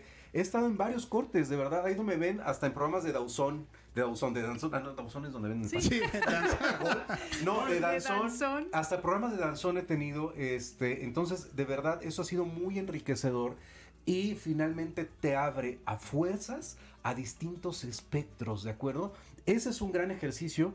Yo con los chicos en la universidad justamente eso hago, ese ejercicio, como abrir la posibilidad de jugar en varios espectros, no quedarte nada más con uno, y eso te va modelando, eso te va moldeando, y haces lo que decía justamente hace un momento Guillermo Amezcua, ir probando no tan solo los distintos ritmos, los distintos perfiles, los distintos modos de voz, ¿no? Uh-huh. Que decíamos hace un momento, claro, sino también justamente el poder jugar más con el fondo y la forma que representa la radio. Porque no tan solo es esta parte estética como lo tienen todos estos otros medios, como la voz que ustedes cuidan tan bonita para estar al aire, sino también el contenido de lo que estás diciendo, el impacto que esto tiene sobre las sociedades y la gran responsabilidad que esto tiene. Hay momentos donde yo digo, de plano, mejor me callo porque esto ya está demasiado grande como para poder comprometer a las audiencias. No es por mí, es por las audiencias, claro, ¿de acuerdo? Claro. Entonces, ese tipo de juegos y ese tipo de cuidados son bien importantes cuando estás creando radio. Fondo y forma, no tan solo a nivel estético, que es algo que todos tenemos muy en los medios convencionales, en los medios actuales como televisión, pero también a través de las redes sociales. Me veo guapo, me veo guapa, pero muchas veces no cuidamos estas palabras que impactan a las sociedades. Y creo que es una responsabilidad que la radio debe contagiar al resto de los medios, incluyendo las redes sociales, incluyendo los Reels, incluyendo TikTok, incluyendo lo que tú quieras, ¿no? Oye, y además eso que dices, Josu, es muy interesante porque también ya lo decía Jessica Collins, la radio no se va, ¿no? Sí. Y muchas veces pensamos y decimos, no, bueno, pues ahora con estos adelantos tecnológicos probablemente haya algún cambio, y nos damos cuenta de que no. Sí, la radio muta y muta y muta y cambia y se adapta, porque mientras haya gente, y lo va a ver, la radio existe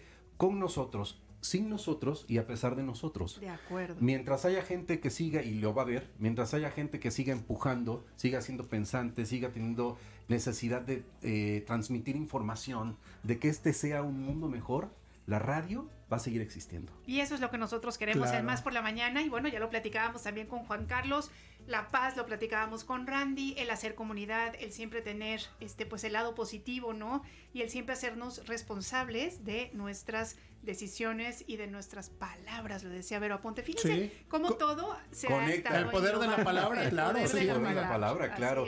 Eliana Quiroz, vivísimo de mi corazón, Joshua, les quiero agradecer muchísimo, de verdad, esto que ustedes hacen, que es una responsabilidad enorme, el poder estar con las personas, no un minuto, no 2 minutos, sino durante todo el trayecto de esta revista y sostener toda la variedad de espacios que tenemos, que no son pocos, ¿no? A lo largo del día tenemos creo que más de 40 o más espacios, entre 40 y 60 espacios que generamos a lo largo de la semana. Sí. Ustedes están empapados de todos esos contenidos, siempre navegando con nuestros invitados en los micrófonos y pues dominando el terreno, dominando la cancha. Entonces eso se agradece muchísimo porque quien lo vea decir, ay, qué padre, nada más abres la boca y listo, pero es un gran trabajo muscular para poder hacer esto que ustedes dos hacen. No, muchas gracias. Oye, pues bajo su tutela, ¿cómo no nos va a salir? Claro. Muchas gracias, muchísimas gracias. Y a todos ustedes también, mil gracias por permitirnos ser y estar a través de la radio. Tengan muy buen día. Gracias, Josu. Muchas gracias, Josu. Felicidades para ti. Oigan, bueno, pues, ¿qué les parece si vamos ahora a escuchar unas cápsulas? Tenemos más testimonios de nuestros compañeros ingenieros, Alfonso Celedón, Alex Rodríguez, y ¿saben qué? También vamos a escuchar a una de nuestras colaboradoras de la literatura y de los libros, que es Alma Espinosa, y que además ella forma parte de la editorial V. Vamos a escuchar, esto es Más por la Mañana. Alfonso Celedón, soy Master Control Maestro.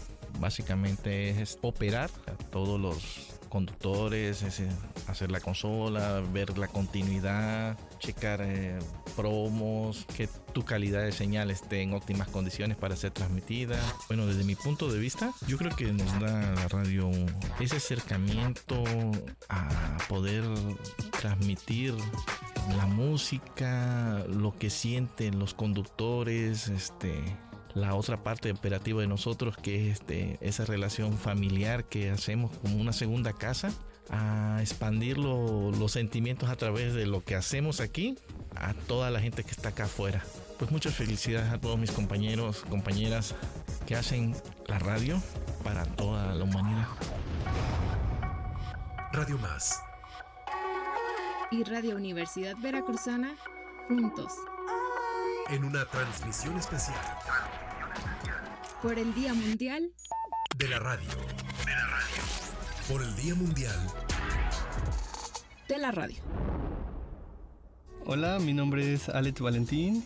Bueno, yo estoy en el área de operaciones y manejo lo que es la consola de audio, en donde abro lo que son los micrófonos donde hablan los conductores, y manejo los niveles de sonido de la música o incluso de las voces. Me di cuenta que la radio no solamente es una persona hablando detrás de un micrófono, sino que conlleva lo que es todo un equipo de trabajo entre lo que es el productor, el conductor y el operador, ya que tiene que haber como una estrecha comunicación entre las tres personas para que puedan desempeñar lo que es este trabajo que se llama radio. Radio Más y Radio Universidad Veracruzana, juntos en una transmisión especial por el Día Mundial de la Radio. Por el Día Mundial de la Radio. Hola, ¿qué tal? Soy Alma Espinosa Arroyo, de la Editorial de la Universidad Veracruzana. Y hoy quiero contarles que la radio ha sido fundamental para compartir todas las actividades que organizamos en la Editorial de la UV. Y desde luego, hablarles de los nuevos libros que publicamos para que se les antoje leerlos o regalarlos a alguien más. La maravilla de la radio hace que nuestras voces lleguen muy, muy lejos, que nuestro mensaje se esparza y sea como una semilla que crece en campos lejanísimos, inimaginables.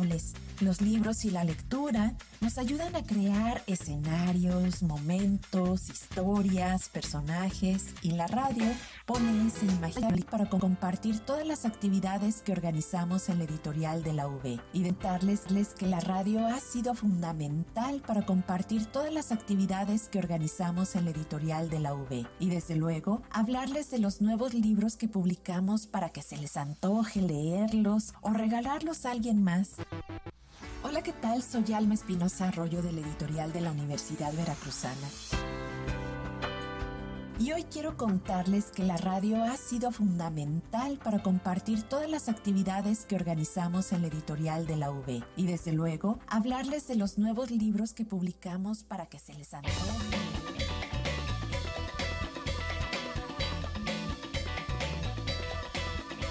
Muy bien, bueno, pues agradecemos mucho a nuestros colaboradores. A Almita Espinosa le mandamos un abrazo con mucho cariño y la felicitamos porque ella es parte de este gran contenido de Más por la Mañana.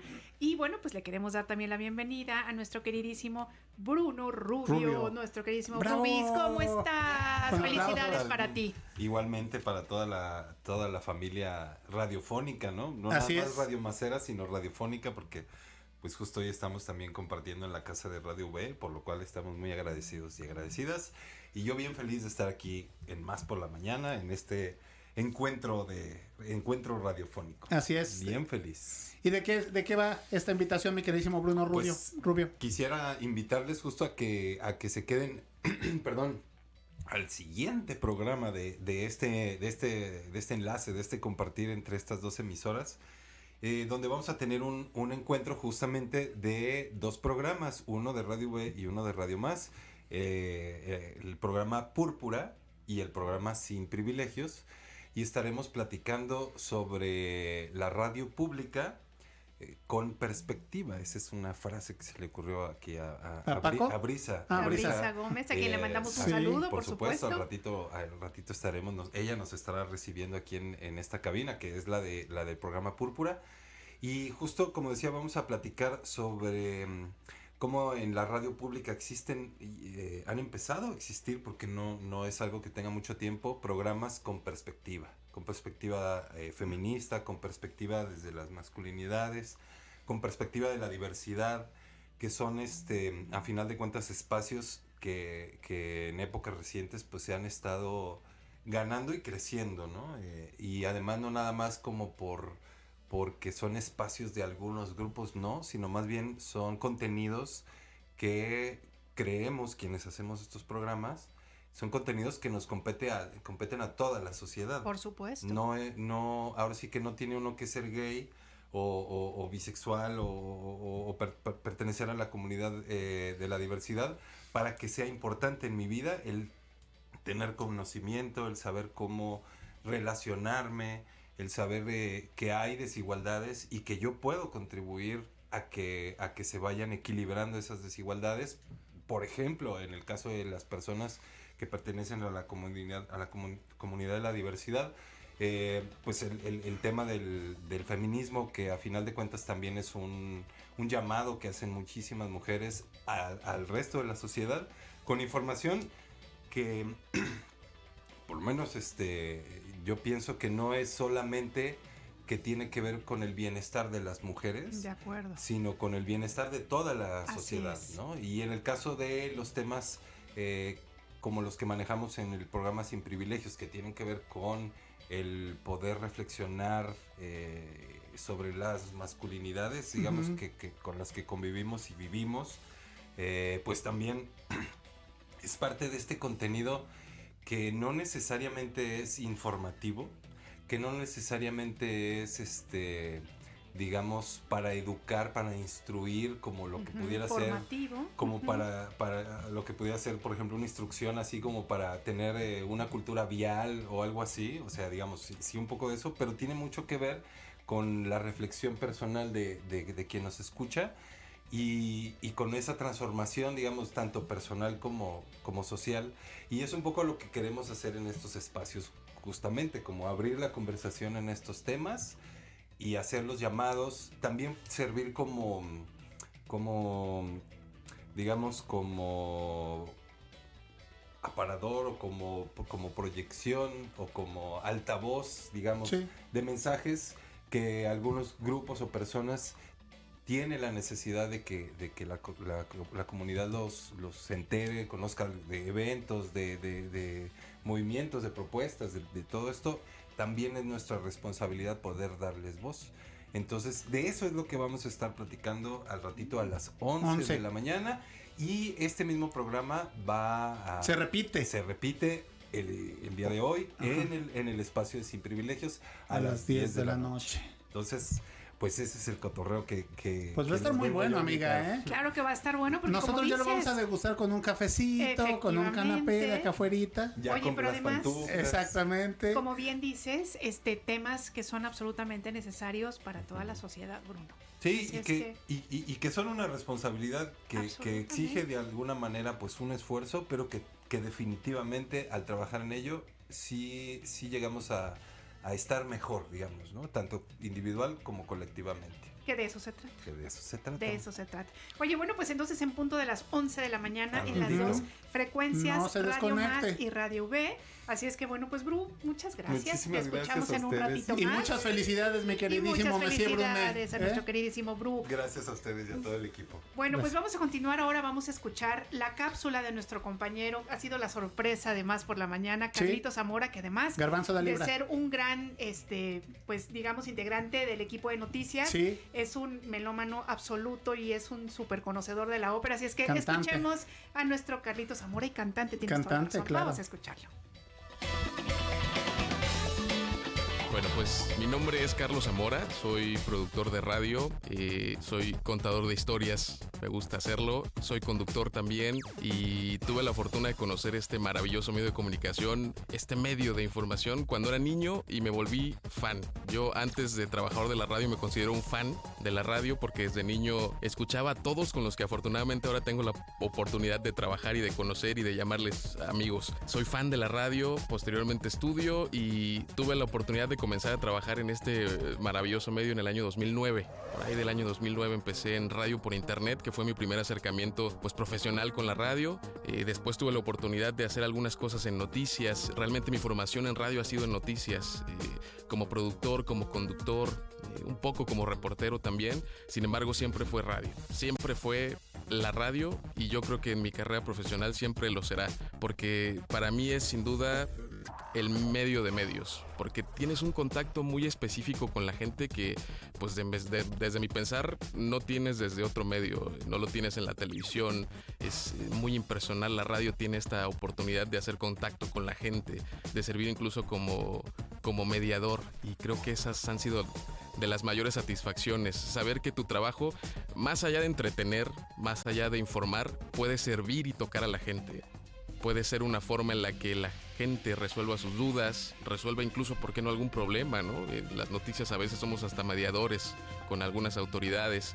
Y esta parte también de entretener, de divertir, incluso de educar a la gente con mucha información, más allá de la cátedra, más allá de la información dura, pues con historias divertidas, ¿no? A veces la gente prende la radio porque está cansada, porque está estresada de su trabajo, de su rutina. Entonces, pues nosotros estamos ahí con esa gran responsabilidad que es hacerle pasar un buen momento a esa persona que decidió prender la radio en lugar de a lo mejor agarrarse una hora en redes sociales. Entonces, esa gran responsabilidad creo que es de suma importancia verla desde esta trinchera y la verdad es también de suma importancia saber que la radio sigue viva. Escuchaba por ahí hace una semana que decían, la radio va a morir. La radio no va a soportar el paso del tiempo y creo que tan lo ha soportado que con estos monstruos que tenemos ahora que son las redes sociales, aquí seguimos escuchándonos, aquí seguimos conectando con ustedes que nos escuchan, aquí seguimos haciendo este trabajo que amamos y que afortunadamente todos los días podemos entregarles, que es hacer radio desde la trinchera de noticias, que es pues prácticamente mi fuerte, la información, esta maquila que diariamente se hace información con compañeros reporteros, con pues los compañeros editores, con la producción, con los conductores, para llevarles a ustedes pues este trabajo que es la información que usted quiere escuchar, para contarle historias también a través de las diferentes plataformas que tenemos aquí en radio, ¿no? Es una maravilla, por ejemplo, la revista Más por la Mañana, que me hizo el honor de invitarme a trabajar con ellos y a contar historias, a contar qué hay detrás de la música, a compartir sentimientos, que finalmente creo que esta es la importancia de la radio. Estamos compartiendo sentimientos, ¿no? Ponemos a su disposición no solamente nuestras voces, sino todo nuestro ser en un momento en el que hacemos esta conexión, en la que usted nos escucha, en la que nosotros les hablamos, pues para compartirles experiencias, para compartirles sentimientos, para compartirles todo lo que lo que necesitamos en este mundo. Creo que la radio es justamente lo que necesitamos en este mundo. Un medio que nos permita relajarnos, que nos permita informarnos, que nos permita educarnos, divertirnos también, ¿por qué no? Este es pues nuestro objetivo, ¿no? Creo que es necesario que sigamos aquí, creo que es necesario que sigamos haciendo este contacto con ustedes. Y bueno, la verdad es que no podría decir otra cosa más que qué chido es estar en la radio.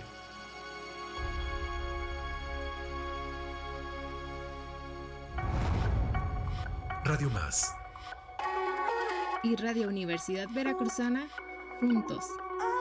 En una transmisión especial por el Día Mundial de la Radio. Por el Día Mundial de la Radio.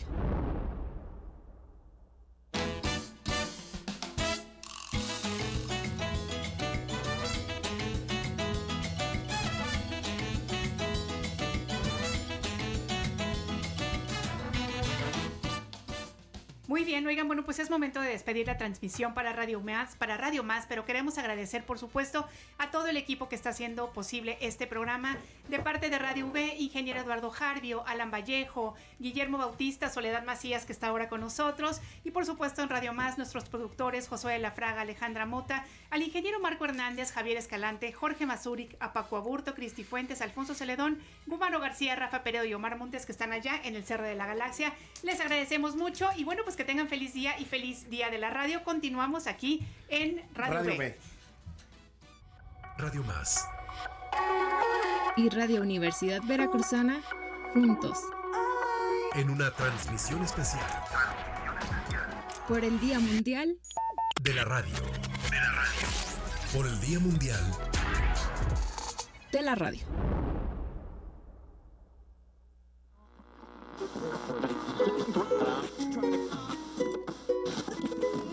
Radio Universidad Veracruzana y Radio Más presentan Púrpura y Sin Privilegios en el marco del Día Mundial de la Radio.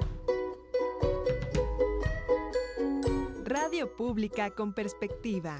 Información, reflexión, organización, empatía, responsabilidad y acción. Todo a través de la conversación.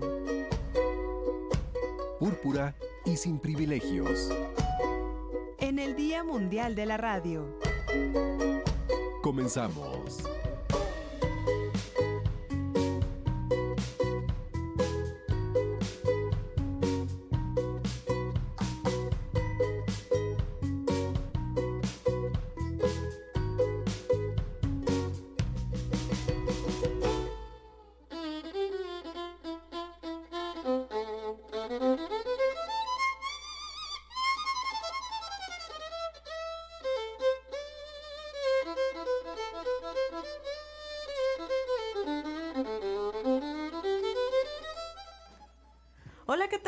Día, les damos la bienvenida a esta emisión especial. Hoy no nos llamamos Púrpura, hoy no nos llamamos Sin Privilegios, hoy somos Púrpura Sin Privilegios y nos da mucho gusto darles este programa en la celebración que tenemos por el Día Mundial de la Radio. Por supuesto, ustedes saben, han escuchado a lo largo de la programación tanto de Radio Más como de Radio V, que estamos juntos de la mano y tenemos pues mucho que compartir. Hoy me da mucho gusto ser la anfitriona en las instalaciones de Radio Universidad Veracruzana, aquí en Clavijero, en el centro de la ciudad, a nuestros compañeros de Radio Más, de Sin Privilegios, Bruno Rubio, Paco Contreras, desde Sin Privilegios. ¿Qué tal? ¿Cómo están? ¡Ay, hola! Muy bien, muy contentos de estar aquí, muy felices. Muchas gracias por la invitación. Sí, Brisa, Bruno, muy contento, estoy muy emocionado. Venía escuchando el programa especial. Me encanta la idea de estar en casa de Radio V, que son excelentes, padrísimas las instalaciones, y en un horario que nosotros regularmente no salimos. Así es. Pero está bastante interesante hacer esta experiencia. Así es un horario que no tienen ustedes. Ustedes tienen el programa en las noches. Así, los lunes a las 10 de la noche. Exacto, Púrpura es los jueves a las 11 de la mañana, entonces también estamos fuera de nuestro horario. Pero es un gusto traer y hablar en el Día Mundial de la Radio, hablar acerca de la radio pública, la radio con perspectiva. Y justamente de lo que hablábamos era hacer esta radio con perspectiva desde el feminismo, desde las masculinidades, y en un rato más vamos a tener una llamada telefónica con nuestra amiga Silvia Susana Jácome, que ella nos va a hablar de la radio desde la perspectiva de la diversidad, porque es bien importante justo en la radio pública abrir espacios como estos, ¿no? Sí, pues pienso que pues así como la sociedad va evolucionando, se va transformando, pues los medios de comunicación también. Digo, estaba yo pensando así, reflexionando en pues esta historia de la radio y de cómo pues en algún momento era como un gran espacio, así como de donde estaba las personalidades y el espectáculo y los grandes locutores y todo este rollo. Y ahora estamos en una dinámica, digamos, de comunicación donde, por ejemplo, yo pienso que espacios como estos, como los que compartimos nosotros, están mucho más o nacen mucho más desde la sociedad, ¿no? O sea, es decir, cuando la sociedad empieza a apropiarse de los medios y hacer su propia, ahora sí, sus propios pues programas uh-huh. con los temas que la sociedad misma pide, necesita, eso venía yo reflexionando, ¿no? Y bueno, hablemos un poco acerca de lo que tenemos preparado hoy. Tenemos secciones mezcladas, vamos. Tenemos secciones de ustedes, secciones de Púrpura. ¿Qué tenemos, Paco? Sí, Brisa. Bueno, hoy vamos a compartir por ahí con ustedes un Vox Populi que realizamos precisamente para este programa especial. Ver cómo esta radio, esta variante de la radio, yo diría, que tiene una perspectiva diferente, que busca posicionar temas que comúnmente no vamos a escuchar en la radio comercial, claro. ¿Cómo es que la gente lo percibe? Y ver qué sucede con estas voces que tiene la gente. Así es, porque hay algo bien importante, es que si nosotros hacemos una revisión de los medios, la imagen que vemos, por ejemplo, de las masculinidades son bien particulares, ¿no? Vemos el hombre que es el príncipe azul, el hombre que es el que no se adapta a este molde y que es totalmente lo contrario. Vemos a las mujeres, la sufrida, la madre, la princesa, sí, la mala, ¿no? Y cuando hablamos de las personas que forman parte de la población LGBTIQ+, ¿qué es lo que encontramos? Bueno, personajes caricaturescos, ¿no? Uh-huh. Entonces, ahí la importancia de que los medios públicos especialmente se abran a cambiar esos estereotipos, a eliminarlos y hablar pues abiertamente de quiénes son, cómo somos, ¿no? Quiénes son estas masculinidades, cómo es que son realmente las mujeres fuera de estos esquemas y quiénes son estas personas que forman parte de la diversidad, ¿no? Así es, sí. Y bueno, pues si les parece, vamos a escuchar justamente este testimonio que preparamos para este programa.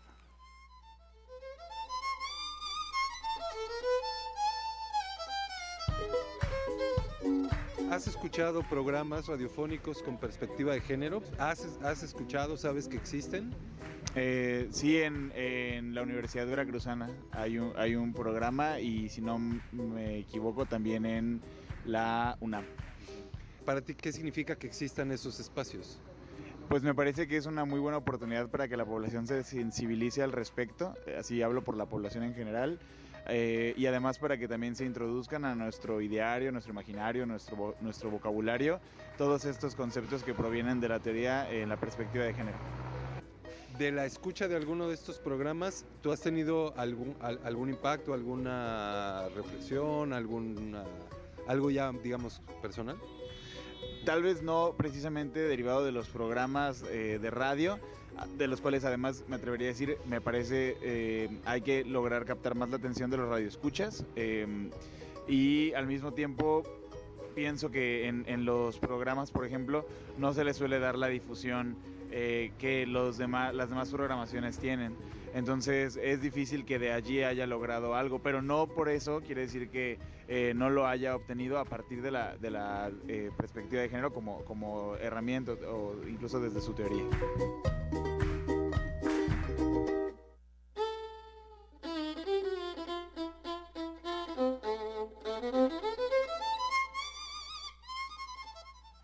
Estamos de regreso, estamos en Púrpura sin Privilegios, son las 11 de la mañana con 12 minutos y estamos compartiendo los micrófonos Paco Contreras, Bruno Rubio y por supuesto a quien ustedes escuchan, Brisa Gómez. Es que es bien difícil porque ¿por qué? No estoy acostumbrada. Ah, claro, siempre soy ahí la que entrevista, siempre soy la que pregunta, claro, ¿no? Entonces es bien diferente estar, acostumbrarse, ¿no? Pero bueno, hablamos de esta cápsula de Vox Populi. Pues sí, ahí nos compartía un compañero que uno de lo que él consideraba que era un reto para estos espacios era el que puedan ser atractivos.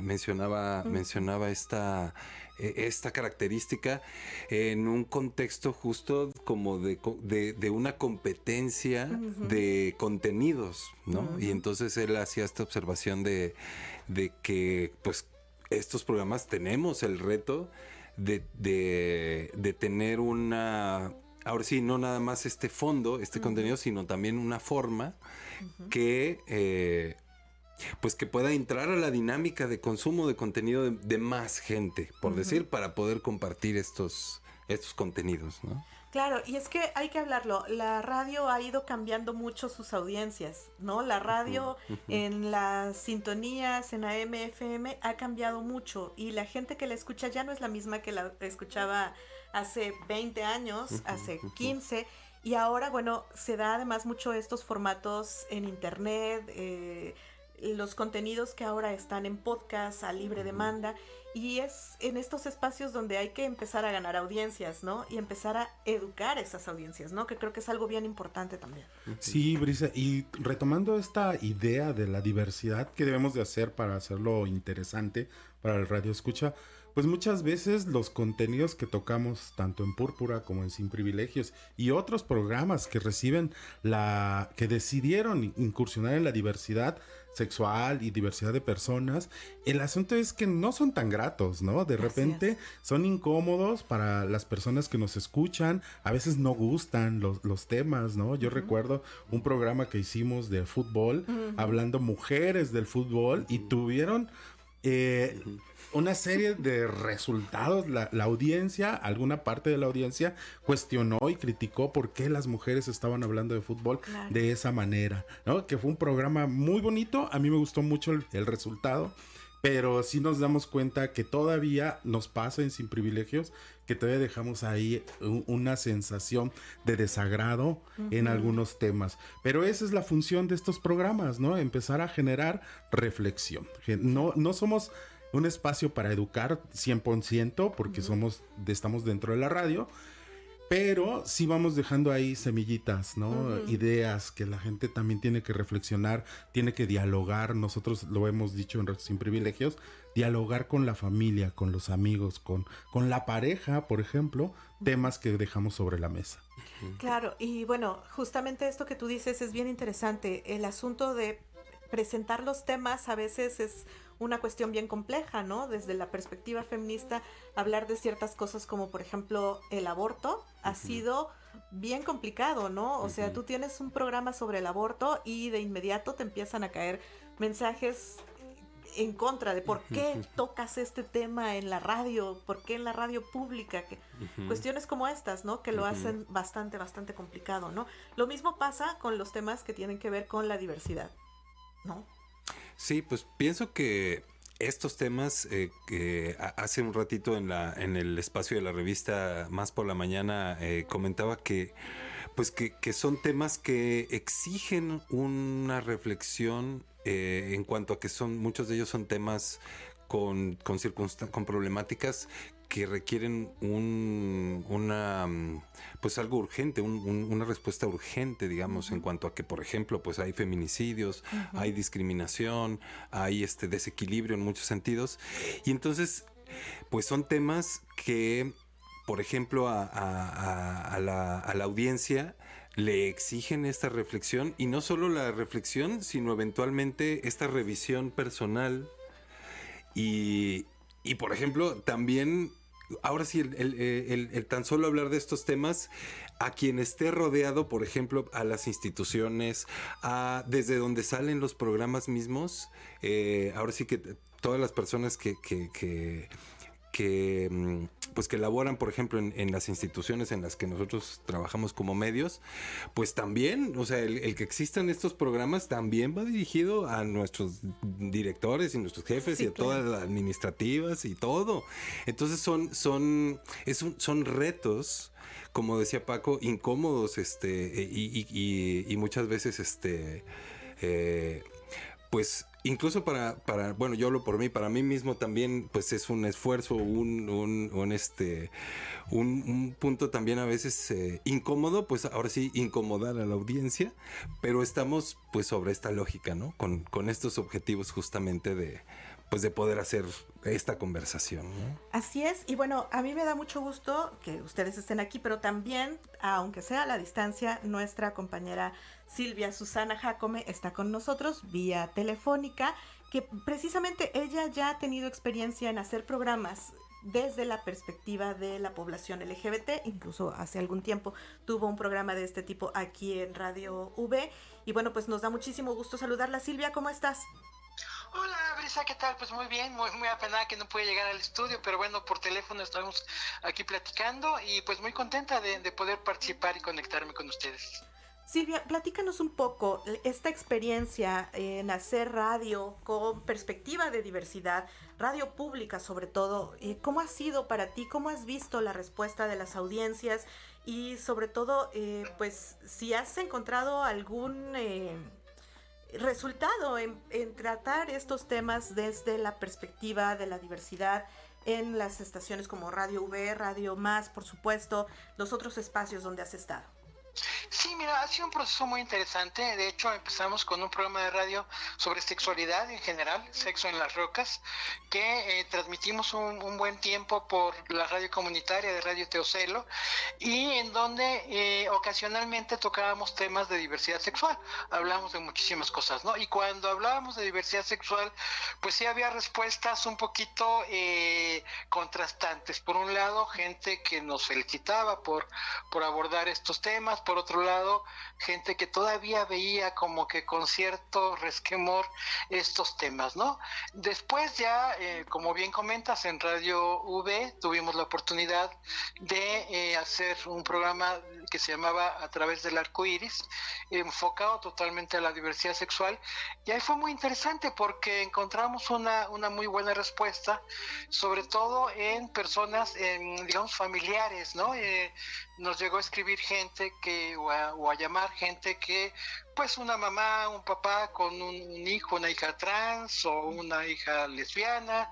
Entonces, sí, empezó a generar como que una inquietud interesante, y bueno, para nosotros fue muy enriquecedor, porque pues nos dimos cuenta, ¿no?, cómo efectivamente la penetración que tiene la radio es muy amplia, y además pues veíamos solamente, digamos, la punta del iceberg a través de estas llamadas, ¿no?, porque pues yo quiero pensar que en muchas ocasiones o en muchos hogares pues había pues cambio de actitud, ¿no?, de cómo pues hay miedo, sobre todo en familias, porque por tener un hijo gay, una hija lesbiana, una hija trans, y pues saber que hay información, saber que hay grupos, también nos sirvió como para enlazar a familias con grupos que, bueno, aquí en Xalapa, Rosa Feijó, una mujer también activista que ha trabajado mucho el tema. Entonces, bueno, fue una experiencia muy, muy satisfactoria y creo que pues de utilidad para la sociedad en general. Hola Silvia, te habla Bruno, es un placer saludarte y compartir este espacio contigo, y bueno, pues de paso a agradecer justamente pues ese impulso que entiendo que no es así, ahora sí, como que no es un sacrificio heroico, sino también es como algo que sale del corazón, ¿no? Como una necesidad incluso, pero que a final de cuentas acaba siendo pues algo en beneficio de toda la comunidad, y por ello pues también yo personalmente pues te agradezco justo todo ese esfuerzo de comunicación que has hecho. Hola Hola, Bruno. No, pues sí, efectivamente, ¿no? Y déjame contarles que, digamos que ahora sí que si yo estoy aquí, estoy donde estoy, pues fue de alguna manera gracias a la radio, porque, bueno, yo soy una mujer trans que pasé toda mi, bueno, gran parte de mi vida en el closet. En los 90 hubo un programa, claro, ahí sí eran pioneros, pero pioneros en serio. Sí. Había un programa que se llamaba Medianoche en Babilonia, que pues se hablaba sobre diversidad sexual. Tito Vasconcelos era en Ciudad de México, y a partir de ahí algunas personas trans empezaron a escuchar el programa, armaron un grupo, después esta mujer Anabel Ochoa, una sexóloga española, que también a esa ya la escuché yo y habló de este grupo, fue como yo me acerqué y bueno, pude empezar a saber de qué se trataba mi identidad de género, ¿no? Y como yo había estudiado la carrera de comunicación, bueno, pues ya me fue muy fácil, ¿no? Hacer esta, participar ya no de una manera pues como espectadora, sino como realizadora, ¿no? Sobre todo cuando ya me vengo para Xalapa a principios de los 2000, y entonces empezar con esto. Sí, yo estoy enamoradísima de la radio, es un medio muy noble y que en el tema de la diversidad sexual pues ha impulsado y ha empujado muchísimo, pues muchos avances, ¿no? Digo, tampoco vamos a decir que las leyes que existen y todo son gracias a eso, pero sin duda la radio y la televisión, pero sobre todo la radio, hemos puesto un granito de arena para los avances que ahora estamos viviendo, ¿no? Hola Silvia, a la voz Paco Contreras, un saludo queridísima. Mira, yo sí te quiero compartir, reconocer toda esta trayectoria y el impacto que tiene la radio, pero también todo esto que tú has hecho, porque definitivamente romper el esquema, colocar estos temas sobre la radio, si bien como lo dices, hay pioneros que nos dejaron huella y que abrieron las puertas hace tiempo, hoy en día lo que hacemos, lo que tú has hecho, hablando de diversidad, siendo quien eres, compartiendo también desde la literatura, desde el performance, desde el burlesque, todo esto que tú haces también deja huella en la sociedad, y entonces eso es lo que yo también quiero reconocer y agradecerte, querida, porque es muy importante este impacto en la sociedad para poder ir transformando. Si bien este siglo XXI ya tiene una perspectiva diferente, que vamos avanzando en ello, sabemos que hay mucho por hacer, ¿no, Silvia? Un abrazo, querida. No, pues al contrario, Paco, muchísimas gracias, un gustazo saludarte, y sí, pues seguimos, ¿no? Y en esta suma, que además es también lo bonito, cómo pues nos vamos encontrando, vamos sumando pues lo que son las masculinidades, lo que son también pues el tema de los feminismos, o sea, son aspectos que se entrecruzan, que se interseccionan, y que, bueno, pues al final, ¿no? La perspectiva de los derechos humanos y esta lucha constante contra el patriarcado es la que estamos dando, y que en el tema de la diversidad sexual pues tiene también un matiz muy muy muy importante que abordar, ¿no? Pues te mando un abrazote y a todo el público que nos está escuchando. Silvia, y bueno, pues platicarnos qué es lo que viene ahora para con la radio, con perspectiva desde la diversidad. ¿Qué crees tú que sea lo que hace falta en esta radio pública para dar estos espacios, dar no sé, mayor apertura, mostrarle pues algo distinto a las audiencias? Sí, mira, pues yo creo que ya se están haciendo muchas cosas. Hace poquito se lanzó este programa que tiene Radio Más, que además es un nombre que me encantó, de la L a la Q, ¿no? De este LGBTIQ y más, y que pues son también historias de vida. Yo creo que eso, desde mi experiencia, ha sido muy enriquecedor, como pues vamos viviendo vamos conociendo como sociedad estas historias, ¿no? Que van destruyendo mitos, van destruyendo estereotipos de el gay amanerado, la lesbiana machorra, la trans con tacones de 15 centímetros, que si bien es cierto, son cuestiones que pueden corresponder con la realidad y que además no tienen nada de malo, pero que pues también hay muchísimas otras cosas que vivimos y que al final pues somos seres humanos que circunstancialmente pues podemos ser gays, lesbianas o trans o intersex, pero que tenemos una vida y que como cualquier otra persona pues la vivimos, la sufrimos, la gozamos. Entonces, estas historias de vida creo que hacen mucho bien. También el que las instituciones públicas, ya bueno, pues Radio Más y otras que se han incorporado y que más allá de los medios de comunicación, como en el caso de DIF, ¿no? DIF Municipal, que ya tiene un programa de integración y desarrollo social de personas LGBTI, desde donde ahora estamos, y muy contentas también, pues estamos contribuyendo a generar una cultura diferente, una cultura de respeto, y en donde pues la discriminación, la violencia, que todavía son temas que siguen lamentablemente estando presentes, pues vayan desapareciendo, ¿no? Y falta muchísimo, o sea, es que eso es lo curioso de esto, que hemos avanzado mucho, pero falta muchísimo también, ¿no? En las escuelas, en las familias, en el sector salud, por ejemplo, ¿no? Pero bueno, pues como decía hace rato, ¿no? La participación de los medios de comunicación es importante y pues habrá que seguir ocupando espacios y ocupando estos lugares en donde la sociedad está pues informándose y está sensibilizándose para pues construir vínculos mucho más respetuosos, mucho más pues ahora sí que mucho más con una perspectiva de derechos humanos, ¿no? Entonces, sí, el camino es largo todavía, pero pues hay que seguir trabajando al respecto.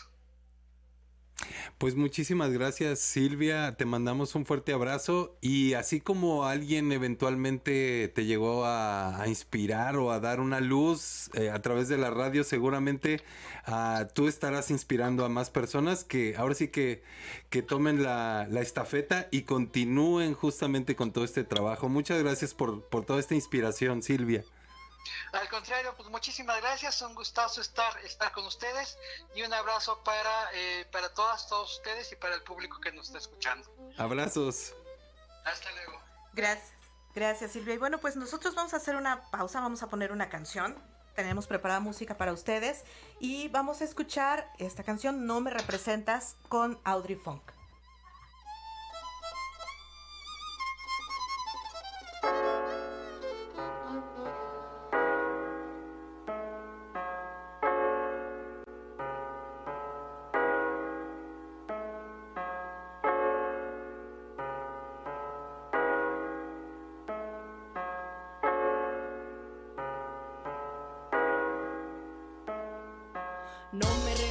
No me representas, no, yo me represento hoy. Vamos a darle movimiento, en mi palabra y tu universo me represento yo.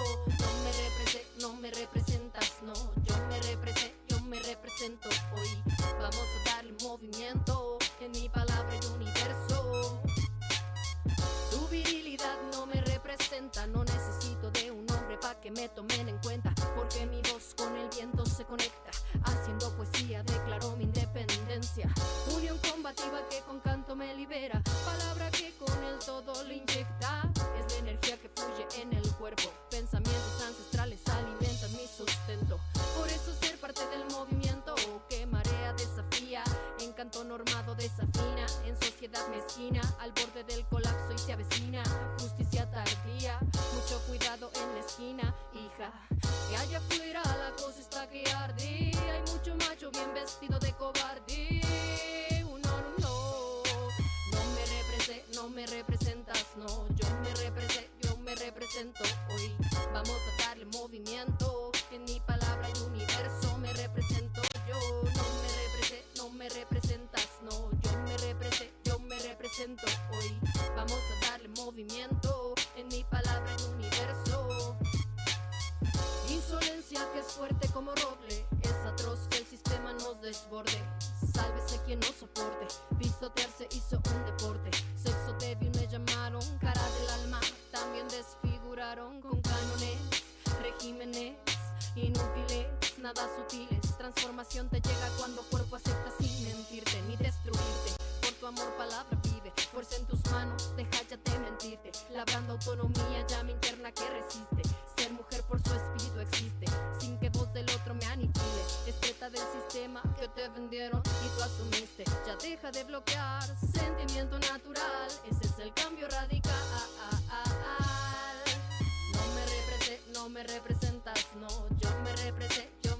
represento. Hoy vamos a darle movimiento. En mi palabra y universo me represento yo. No me representas, no. Yo me represento. Hoy vamos a darle movimiento. En mi palabra y universo me represento yo. Me represento yo. Me represento yo.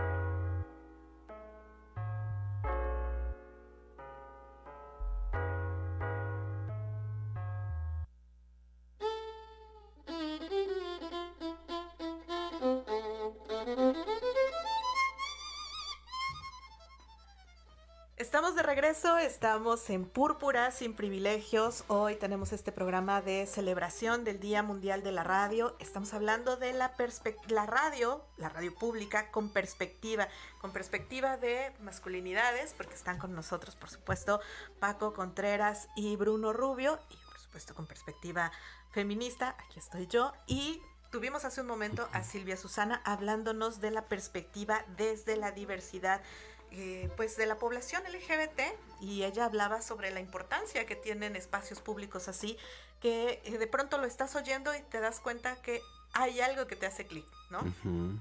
Sí, pues justo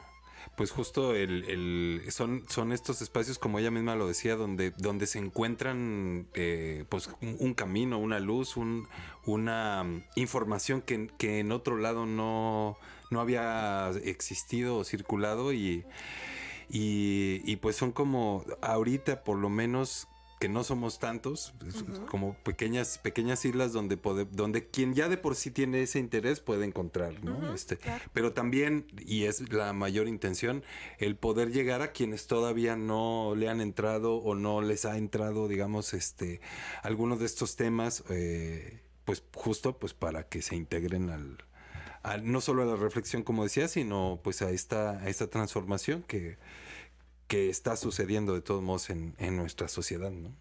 Claro, y bueno, Paco, ¿qué ha faltado? ¿Qué sientes tú que ha faltado en los espacios públicos, en los medios públicos, particularmente la radio, para tener justamente estos mensajes, estos programas? Bueno, en Radio Más están ustedes con Sin Privilegios, aquí en Radio V estamos con Púrpura. Ha habido otros programas como Mujeres que Saben Latín, que también han tenido pues estos temas con perspectiva de género. Pero ¿qué más falta? ¿Qué crees tú que esté faltando? Pues mira, Brisa, algo que encontré primero como radioescucha es confrontarme con una radio muy comercial, ¿no? Uh-huh. Es apabullante la presencia, claro, de la radio comercial.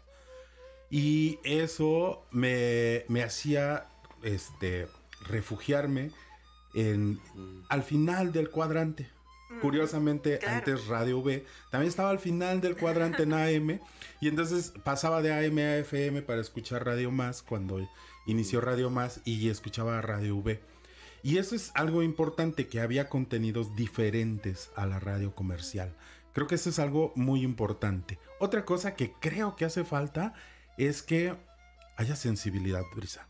Así Yo cuando trabajo con los grupos, también soy educador, también soy formador, y hago procesos reflexivos con hombres, y una de las cosas que hacemos es que observo dos procesos diferentes. A las mujeres hay que seguir trabajando el empoderamiento femenino, y eso es algo que las feministas están haciendo desde hace mucho tiempo, pero aún falta mucho. Y se han enfrentado a una realidad masculina, que es la poca sensibilidad ante ese empoderamiento. Entonces, yo creo que incluso en la radio pública necesitamos eso, que las personas que formamos parte de estas estructuras, desde los directivos hasta las personas que trabajan de manera manual en estos espacios, vayan teniendo esta sensibilidad y este empoderamiento, siendo hombres y mujeres que vean una igualdad en todos estos elementos y que entonces también tengamos esta posibilidad de integrarnos sin importar nuestro género, nuestro sexo, la orientación o la expresión que tengamos, ¿no? Porque es muy importante desde mi punto de vista que esto lo logremos hacer la transmisión a la audiencia y que la audiencia también se apropie de esto, porque eso también va a ir generando esos cambios sociales. Si bien no es algo que, como bien lo han dicho las feministas, los medios de comunicación contribuyen a perpetuar esta desigualdad, pues entonces que contribuyamos a perpetuar la igualdad. Claro. Bruno, tú como productor de espacios radiofónicos, ¿qué tan difícil ha sido colocar programas como estos? Ya no hablemos de la audiencia. Colocarlos en una parrilla de programación, el que se abra el espacio dentro de los medios para que pueda haber mujeres que saben latín, sin privilegios, como decía Silvia, el programa Sexo en las Rocas. ¿Qué tan difícil es colocar un programa en la barra de programación de cualquier medio? Ya no hablemos de los privados, de los públicos. Pues podría hablar de, digamos, de la experiencia que ya he tenido, por ejemplo, en el programa que comentaba Paco, Mujeres que saben latín, en el programa mismo que tenemos actualmente al aire, Sin Privilegios. Creo que hemos contado, por un lado, con la suerte de tener en los momentos en los que ha surgido la propuesta, pues personas que han estado al frente y que han confiado, digamos, en estos equipos, ¿no? En el equipo de mujeres que saben latín en primer lugar y después en nosotros en Sin Privilegios. Creo que, digamos, por decirlo, para que sucedan, creo que debe haber como una cierta configuración de cosas, como un equipo que logre, por ejemplo, convencer a quien toma la decisión de dar el espacio, ¿no? O que de origen quien está al frente de un medio público tenga la conciencia de que deben existir esos espacios, ¿no? Creo que han sucedido ambas cosas en nuestro caso, pero bueno, sí creo que, pues creo que, como dice Paco, principalmente es este tema de sensibilidad de quienes toman decisiones, ¿no? Y que sobre todo puedan, y que siento que hasta ahorita, por lo menos en nuestros casos, ha sucedido, han respetado los espacios, ¿no? O sea, como que confían en que somos nosotros quienes estamos manejando y diseñando los contenidos y todo, y nos dan la confianza de poder así hacerlo. En ningún momento, en estos dos programas en los que yo he formado parte de ellos, por ejemplo, hemos recibido un regaño, una imposición de decir, oigan, hablen de esto o no hablen de esto. No lo hemos recibido y creo que eso es, por ejemplo, parte de lo que hace falta para que puedan vivir y funcionar estos espacios. Definitivamente, pues sí, sería ideal, y creo que poco a poco se va a ir logrando el ganar terreno, por ejemplo, en la radio comercial. Pero bueno, de entrada creo que deseo, de verdad, no estoy al 100% enterado, por ejemplo, de en todas las radios públicas del país, qué tanta presencia hay de estos contenidos. Sé que existe, ¿no? Sé que en varios lugares hay, pero no sé si en todos los lugares, por ejemplo, en estados del norte, que son sociedades tal vez más conservadoras, no sé qué tanto haya este tipo de espacios, pero bueno, hace falta como yo diría, en estos inicios de estar impulsando estos esfuerzos, un poco de suerte, un poco de aprovechar los espacios, por ejemplo, que los hombres de por sí ya tenemos. O sea, bueno, pues aprovecharlos justo para dar digamos, espacio a este tipo de mensajes, donde, por ejemplo, los hombres nos corresponde, entre muchas otras cosas, por ejemplo, abandonar privilegios, ¿no? Y ese es un gran reto, digamos, para los programas pues de contenido de masculinidades, ¿no? Claro, y bueno, pues es interesante justamente hablar acerca de esto y de la importancia de estos espacios. En el caso, por ejemplo, les voy a compartir, en el caso de Púrpura, pues fue por esta necesidad de abrir espacios para la población LGBT, para contenidos con perspectiva de género en la radio pública de la universidad, ¿no? Que además tiene una carga en la que tienes que compartir contenidos, pues que vayan de la mano con lo que estudia la propia academia, ¿no? Entonces, claro, esa es como la necesidad de haber abierto un programa de este tipo dentro de Radio V, y que bueno, afortunadamente ya tenemos 5 años con esto al aire. Y ¿cómo te fue al inicio? Al inicio era bien complicado.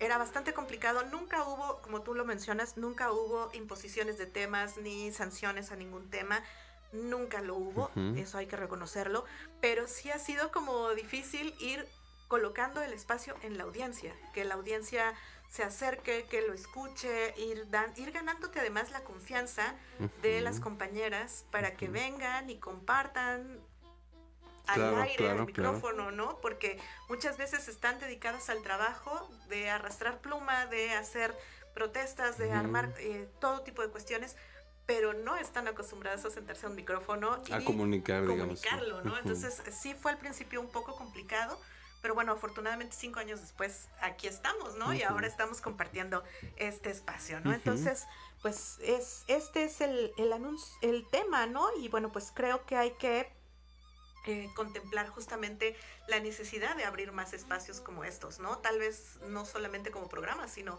dentro de la producción bajo demanda, ¿no? Que creo que eso es lo que viene ahora. Claro, sí.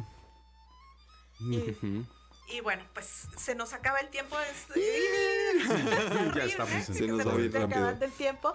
Pero vamos a poner una de las cápsulas que teníamos preparadas justamente para esta emisión especial. Es una cápsula de historias compartidas que traemos desde Púrpura para Púrpura Sin Privilegios. Y nos vamos a ir con una canción que tenemos también, la canción Guapango, que aportaron, por supuesto, Sin Privilegios, de El Canca y José Pastor. Y bueno, pues rapidísimo a despedirnos entonces. Ay, pues muchísimas gracias. Yo estuve muy feliz. Gracias a todo el equipo, a todas las personas que han hecho posible este encuentro entre estos programas.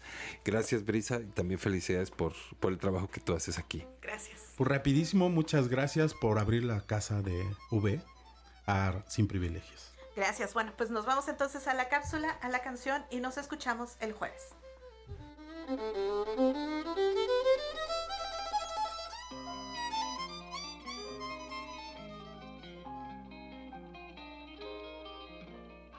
Historias compartidas con Gisela Pérez. No prometo optimismo, por Sujei Ocio. Amo la vida, pero estoy harta de vivirla. Me intriga saber si hay algo mejor para mí en el camino, pero los pies están cansados de recorrerlo. Los dedos quieren seguir, pero el cuerpo ya no quiere guiarlos. Quiero ver hasta dónde puedo llegar y hasta dónde llegarán los que están cerca de mi latido. Pero los párpados son 2 bloques de acero, y el corazón se toma cada vez pausas más largas entre un pulso y el otro. El cuerpo quiere vivir, pero el alma se me incendia, la mente me da vueltas y el corazón me revienta por dentro. Hay 2 respiraciones que me detienen la mano con la daga empuñada en lo alto, siempre filosa, siempre brillante, siempre temblorosa y llena de estúpidos escrúpulos. Pero algún día no quedará nada por qué seguir respirando. No habrá nada que detenga la daga en su camino en busca de mi reseco corazón. Amo la vida, pero detesto casi todo lo que la habita, especialmente a la gente. Añoro el momento de la despedida, así como la luna añora el calor del sol. Añoro el adiós, así como las gaviotas añoran las mañanas junto a las escolleras.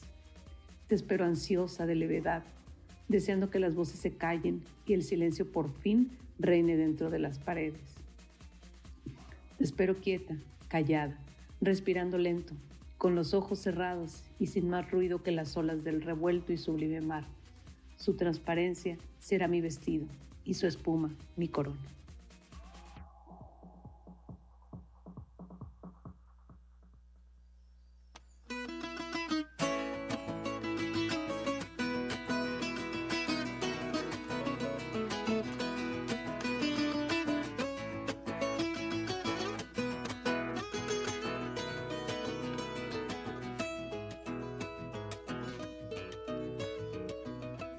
Cantoras de los desiertos, pintores de todas partes, escultores de 1000 artes, artesanas de 1000 puertos, juntemos nuestros aciertos para navegar los mares, armadas de malabares, fotos, lienzos, piruetas, cineastas y poetas, vénganse de todos lares.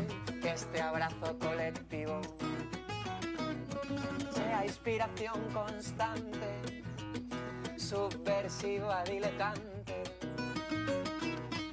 La pluma de lo que escribo ya es preciso, ya que vivo, que trace un verso valiente, espejo de tanta gente que no se creyó la historia y convierte en la memoria en un arma del presente.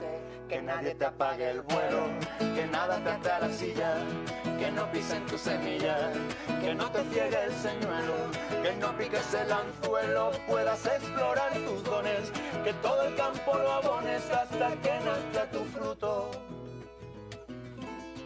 para que cada minuto parezca que son millones.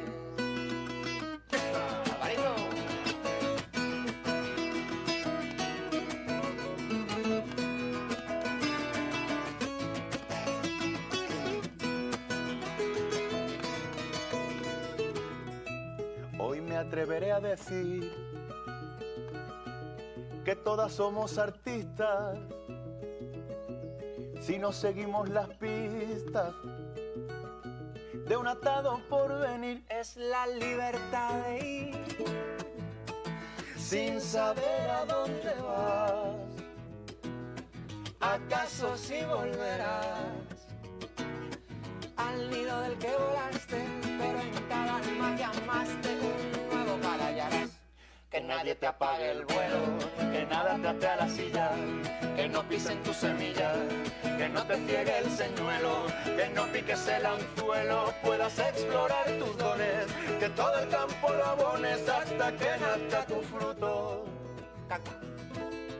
para que cada minuto parezca que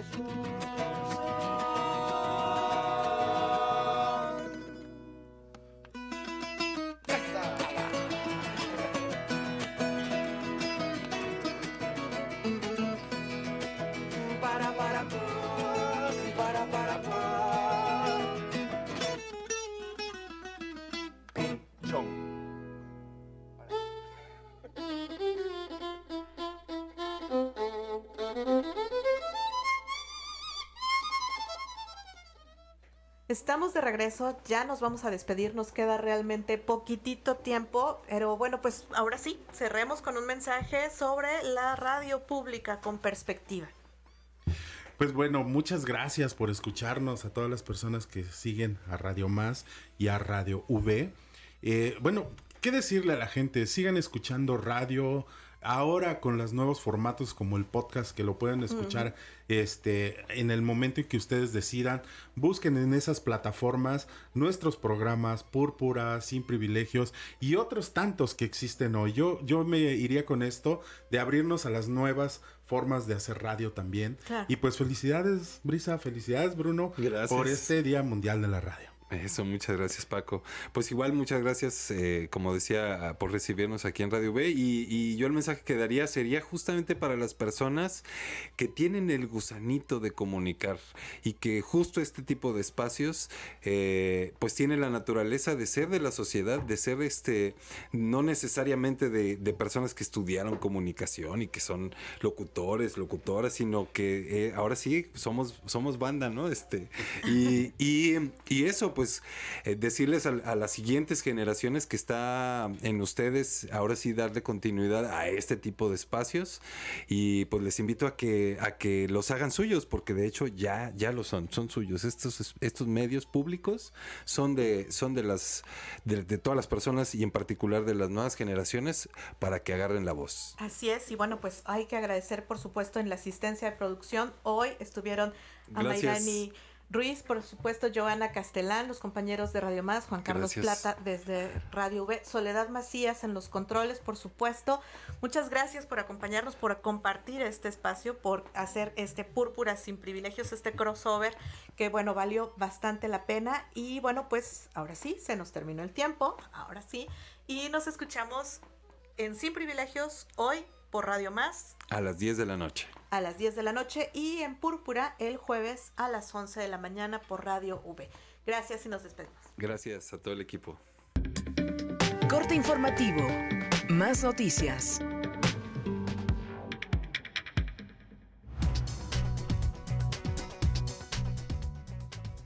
Buenos días, le doy la bienvenida al corte informativo de Más Noticias. En el altar de la Gran Acrópolis, en la zona arqueológica de Etznam, en Campeche, el presidente Andrés Manuel López Obrador entregó la condecoración de la Orden del Águila Azteca en grado de collar a su homólogo cubano Miguel Díaz-Canel. Es la máxima distinción del gobierno mexicano y el presidente consideró otorgarla por la cooperación que considera en temas de salud entre ambas naciones. El presidente López Obrador estuvo presente en la entrega de 1,632 tarjetas de ingreso al programa de adultos mayores en la ciudad de Veracruz. En ese marco, el delegado de la Secretaría del Bienestar, Manuel Huerta Ladrón de Guevara, mencionó el gobierno está pendiente del proceso en territorio estadounidense contra quien fuera secretario de Seguridad Pública, pues desean el supuesto dinero robado retorne a territorio mexicano para ampliar las pensiones y programas sociales. El gobernador Cuitláhuac García Jiménez inauguró la carretera Actopan-El Setal, lugar donde la Secretaría de Infraestructura y Obras Públicas colocó pavimento hidráulico. Ahí el gobernador destacó la facilidad de movilidad para los habitantes y la llegada de visitantes, por lo cual se comprometió a mantener el impulso a las actividades deportivas y turísticas y dar mayor proyección a los pueblos veracruzanos. Vamos con la información del sur del estado. Buenos días, aquí en información del sur de Veracruz en breve. El Frente Frío 31 y sus fuertes rachas de viento en su paso por Coatzacoalcos dejó varias afectaciones, entre estas la caída de una barda sobre la avenida Universidad Veracruzana.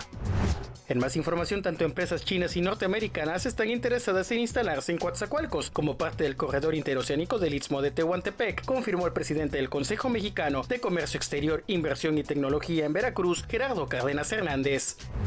Finalmente le dio a conocer que el sistema DIF Coatzacoalcos alertó sobre las dietas que siguen en redes sociales las personas con tal de bajar de peso a inicios de un nuevo año. Más información a las 8:30 de la noche por TV Más en Más Noticias Coatzacoalcos. Muchas gracias, excelente día. A partir del 1 de abril, Tránsito del Estado infraccionará a propietarios de vehículos quienes no porten placas actualizadas. Por ello, el director de recaudación de la Secretaría de Finanzas, Diego Meléndez Bravo, invitó a los usuarios a realizar el canje de placas en las oficinas de Hacienda Estatal y preguntar por el decreto del 24 de enero, lo cual les permitirá pagarlo en parcialidades. La fecha límite es el 31 de marzo. En el Teatro de la Ciudad de San Andrés Tuxtla, el secretario de Gobierno Eric Cisneros Burgos reconoció a los notarios públicos por su trayectoria y refrendó la vocación de servicio hacia la ciudadanía por parte de la administración encabezada por el gobernador Cuitláhuac García.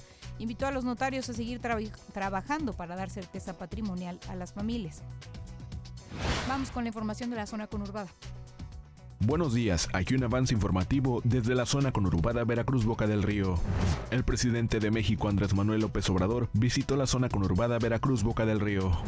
El acuarium del puerto de Veracruz tiene todo en orden para llevar a cabo bodas colectivas el 14 de febrero. El 83 Batallón de Infantería del Ejército Mexicano recibió a 400 jóvenes para que hagan su servicio militar. Esta y más información en punto de las 2 de la tarde por TV Más. No hay riesgo de subejercicio en el DIF estatal, aseguró su titular Rebeca Quintanar Barceló, quien explicó hasta marzo pueden ejercer los recursos otorgados por el gobierno federal para aplicarse en programas asistenciales. Reafirmó su compromiso porque el organismo trabaje con todos los recursos en favor de las personas más vulnerables del estado.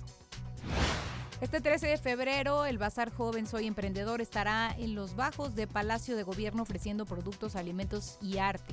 Se trata de una iniciativa del Instituto Veracruzano de la Juventud para apoyar el emprendimiento joven y en coordinación con la Secretaría de Desarrollo Económico y Portuario, profesionalizar y hacer crecer las marcas de productores veracruzanos. Gracias. Hoy es el Día Mundial de la Radio. Felicidades a todos quienes trabajan para este maravilloso medio de comunicación y quienes compañía de todos en su camino. Gracias. Excelente inicio de semana.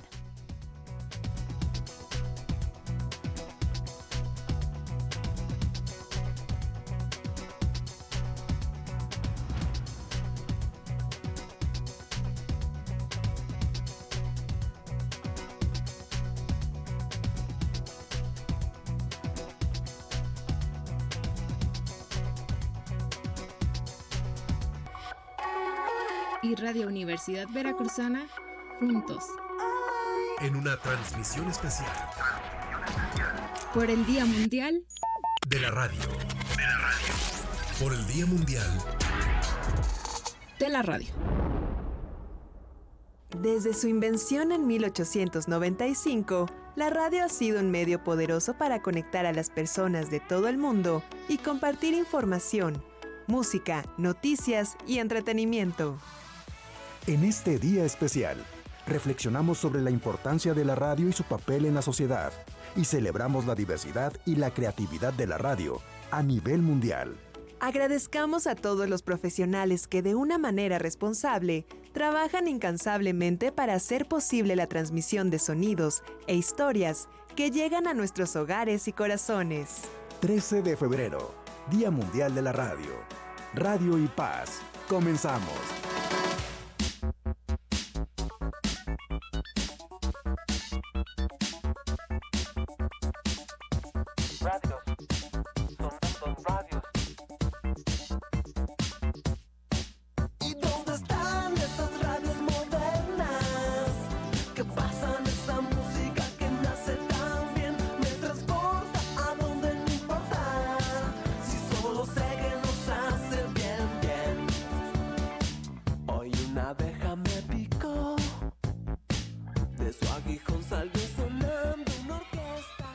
¿Qué tal? Muy buenas tardes, ¿cómo están? Yo soy Mariana Cervantes y tengo el gusto de estar aquí el Día Mundial de la Radio con ustedes.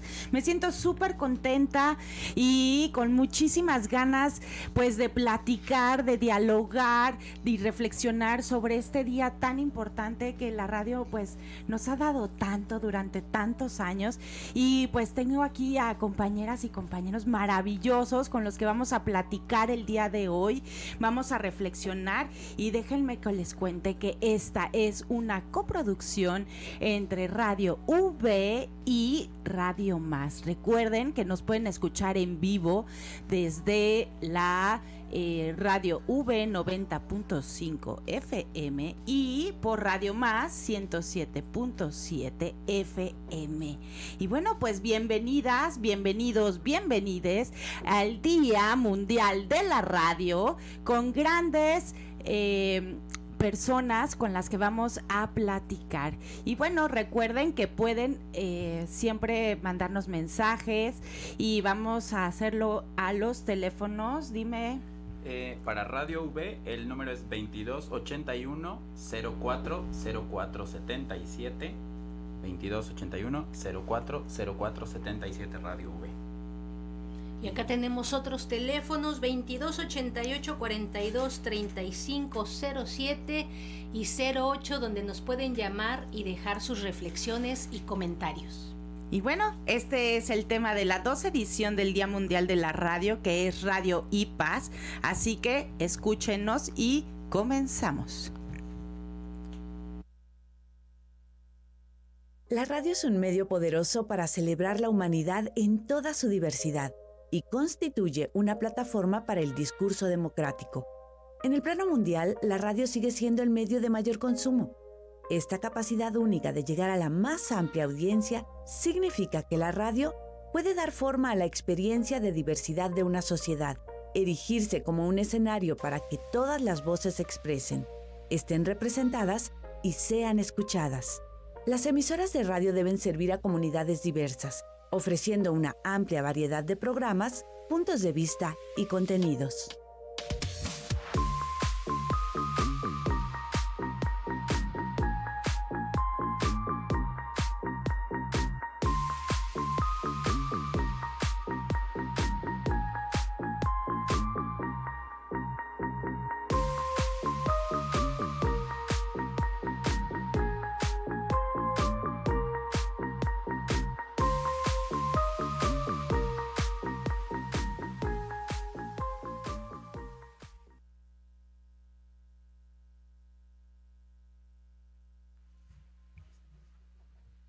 Y bueno, seguimos aquí con esta, después de esta cápsula sobre qué nos sitúa el día de hoy sobre el Día Mundial de la Radio.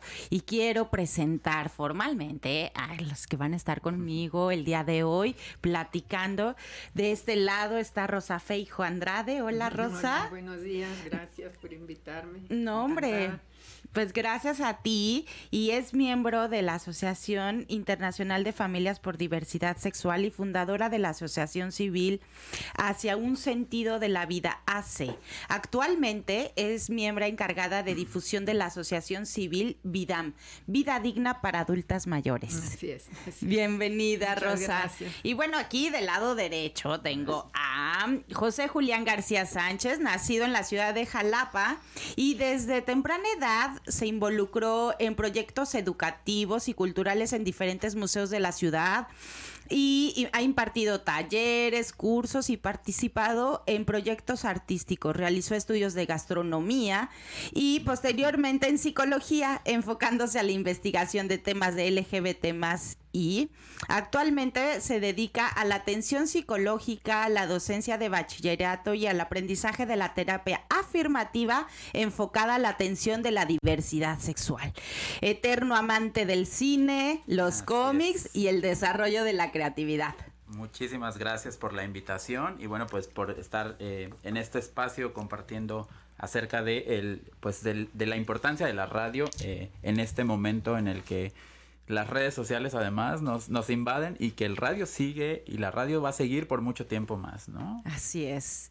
Y bueno, pues del otro lado tenemos a mi queridísima amiga Mayra Martínez de Garay, licenciada en física, trabajó en investigación científica 3 años en la Universidad de Calabria, Italia, y ahora es partera certificada por la Secretaría de Salud del Estado de Veracruz. Muy buenas tardes, querida audiencia. Gracias, Marianita, por tu presentación. Encantada de estar aquí conversando y participando pues en este gran Día Mundial de la radio y la paz.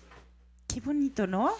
Qué bonito que el trabajo va a ser ahora, pues buscar la radio como una herramienta para la construcción de la paz en todo el mundo. Y fíjense que no es día gratis, ¿no? Sabemos que la radio y la televisión y los medios de comunicación son una gran herramienta educativa para crear culturas, sociedades. Así que, pues, estamos el día de hoy hablando de un tema necesario para la UNESCO también, que es el que finalmente crea este Día Mundial de la Radio. Y es sobre...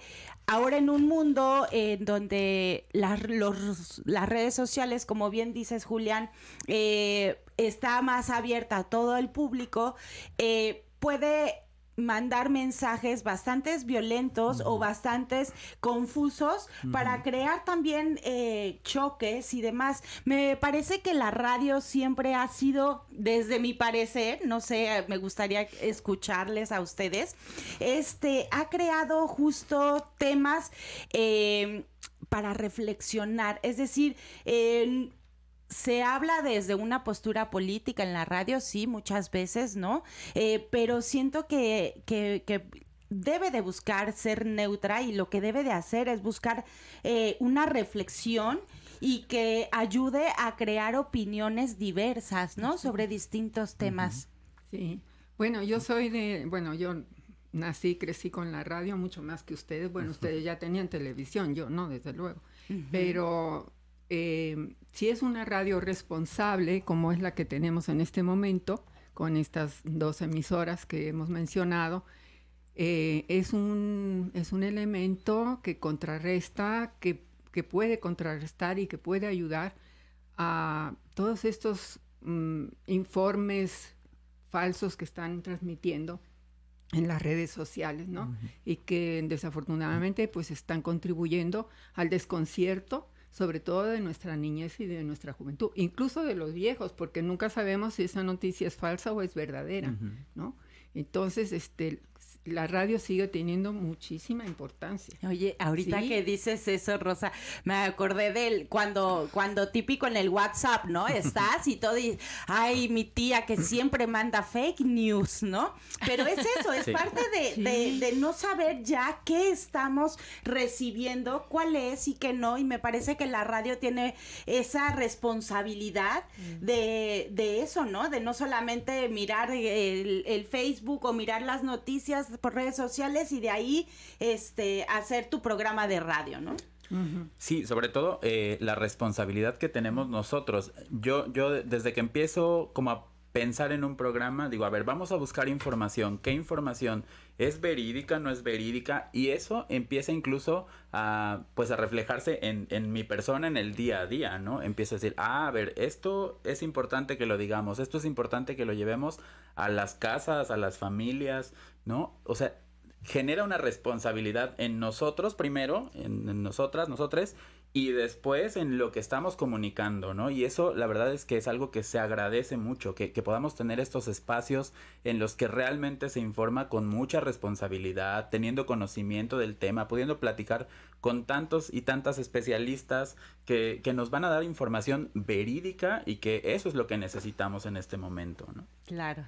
Claro, necesitamos espacios, abrir espacios para generar cultura, para generar reflexión, para poder compartir información desde diferentes puntos de vista, y de esta manera si varios especialistas estamos compartiendo nuestra experiencia, nuestras investigaciones desde nuestra formación y desde nuestro ya largo andar, creo que es una oportunidad para las personas, para la audiencia, tener diferentes herramientas para que puedan discernir, puedan tomar decisiones y podamos realmente construir una sociedad en pro de la naturaleza, en pro del medio ambiente, en pro de la raza humana, y lo que hay que hacer justamente es defender estos espacios de la radio y defender el hecho de que las personas que tienen esta visión crítica, que son especialistas y que son responsables, que es muy importante en lo que se va a compartir, y si se hace desde la honestidad y desde el corazón, más espacios son los que hay que abrir y defender. Sí.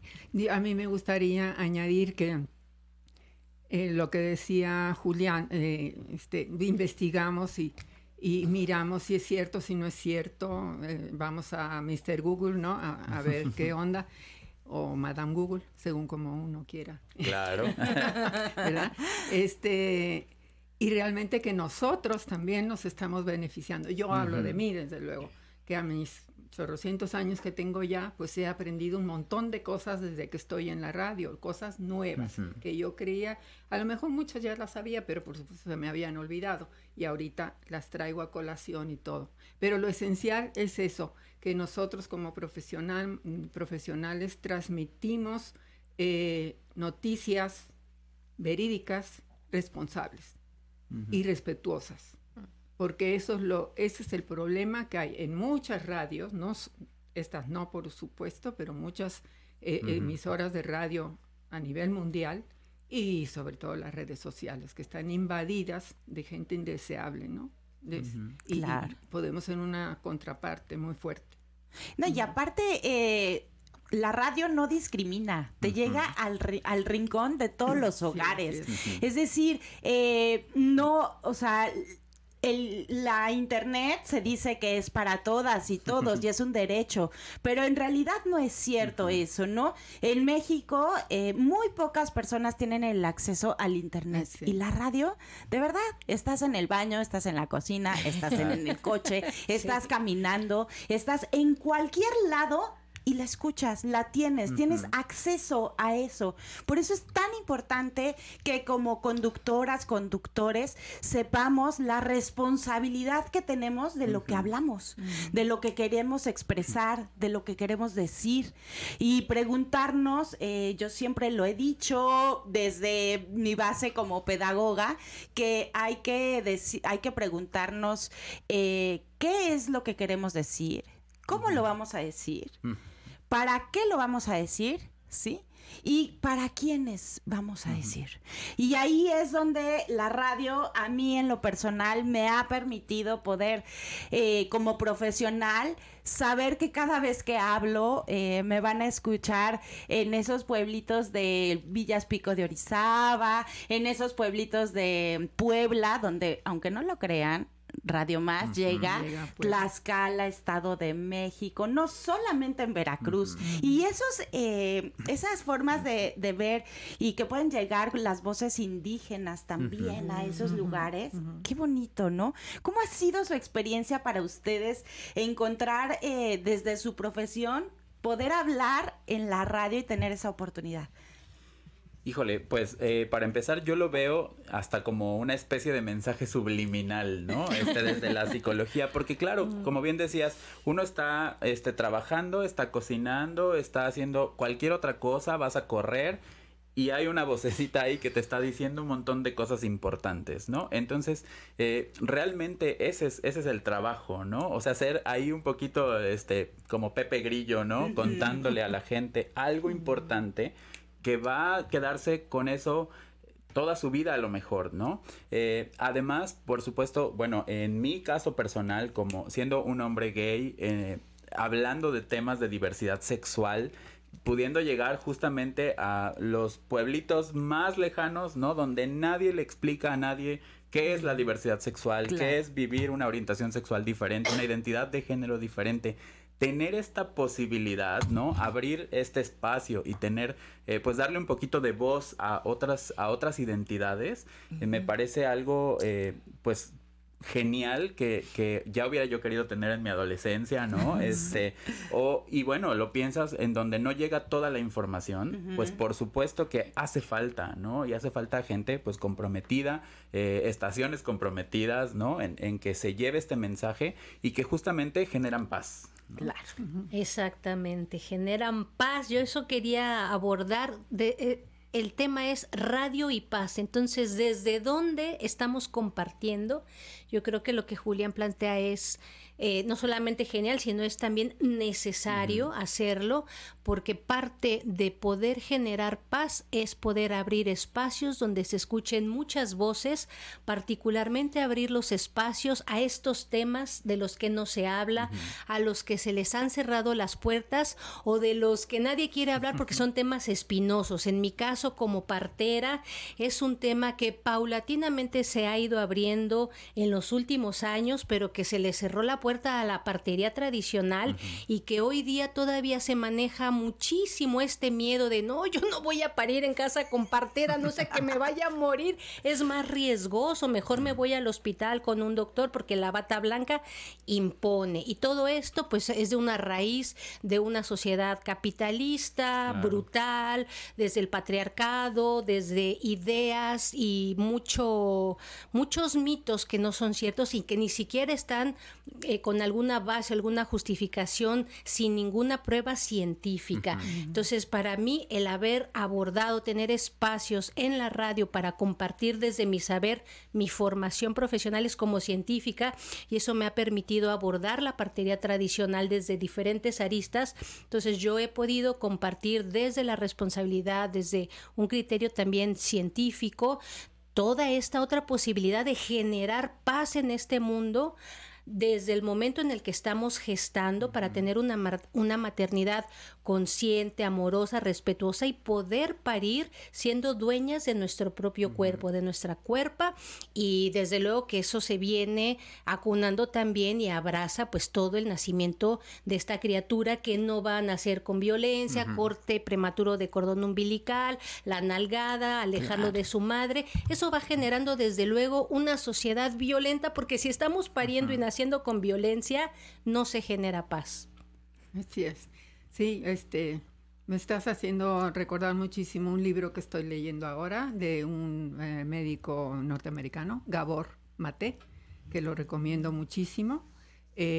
Todos sus libros son buenísimos y precisamente él está en contra de toda la medicina tradicional y parece que en lo que acabas de decir, estoy oyendo al doctor Gabor Maté.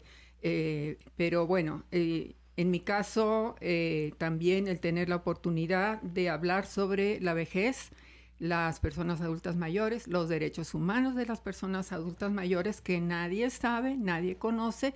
Ya tenemos una ley en Veracruz, la 560, hace 2 años o 3 años que la tenemos, nada más que el gobernador no nos ha dado el chance de formar el consejo y el reglamento y todo eso, que él es quien lo decide, pero la ley ya está y nadie lo sabe. A pesar de que a través de nuestro programa de Canas lo hemos estado platicando y desmenuzando la ley, ¿no?, de los derechos humanos de las personas mayores, que esa es otra de las desgracias de nuestra sociedad, el desprecio, la ignorancia, el no saber quiénes son, el darles de lado a los adultos mayores, ¿no? Sobre todo a la mujer adulta mayor.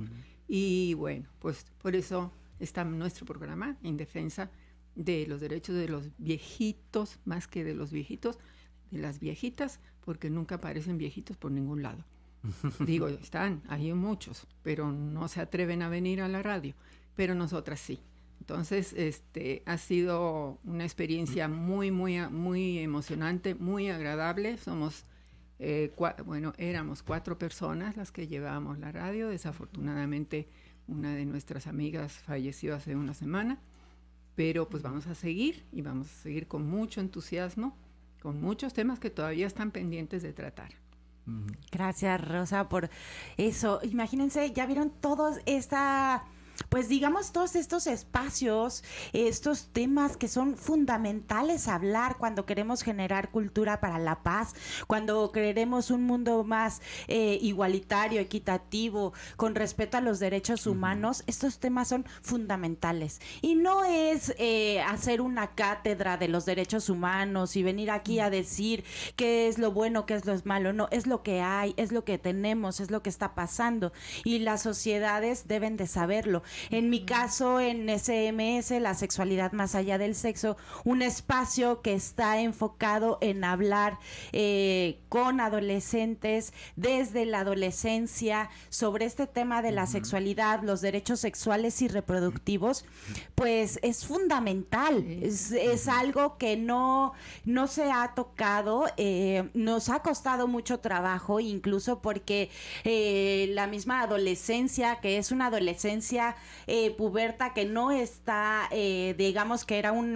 es una etapa donde la gente lo que menos tienen es espacios, que son desde los 10 años a los 14 años. Son edades de que hablar de sexualidad, de derechos sexuales, de diversidad sexual, incluso de embarazos, ¿no?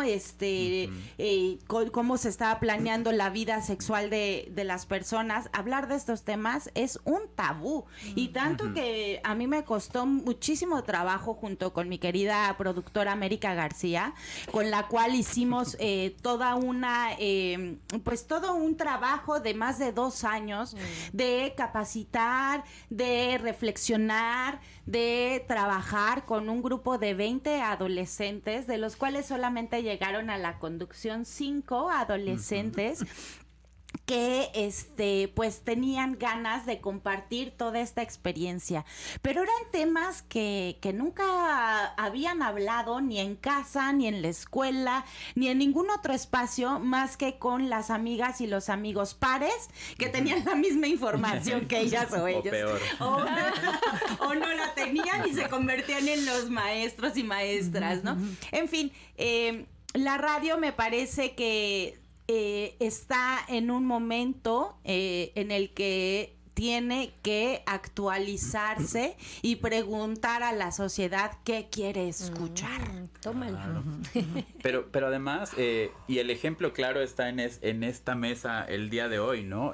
Tener a de diferentes personas de diferentes generaciones, con diferentes profesiones, hablando de la importancia de justo de la información y lo que esta información genera. Creo que eso es algo que tampoco se da en todos los espacios, ¿no? Siempre lo vemos como muy separado, ¿no? Mujeres por un lado, diversidad sexual por otro. Yo hoy la verdad es que me siento además feliz de estar, diría que me siento bendecido por las diosas, porque estoy acompañado de estas 3 mujeres súper talentosas, súper inteligentes, que comunican de una forma en la que necesitamos que se comunique, y creo que eso nos habla de el impacto que tiene la radio, ¿no? El tener las voces de estas tres mujeres, ¿no? Y de América, que está allá en cabina, por supuesto que ayuda a generar este nuevo clima de paz que necesitamos, ¿no? Lo hablábamos desde el nacimiento, por supuesto, desde ahí empieza, uh-huh. Y va a recorrer toda nuestra vida hasta llegar a los que lleguemos, si llegamos a adultos mayores, ¿no? Uh-huh. Y necesitamos estos espacios, esta información, que se mezclen las disciplinas, que se mezclen las generaciones, ¿no? Para que realmente haya un cambio y un impacto en la sociedad.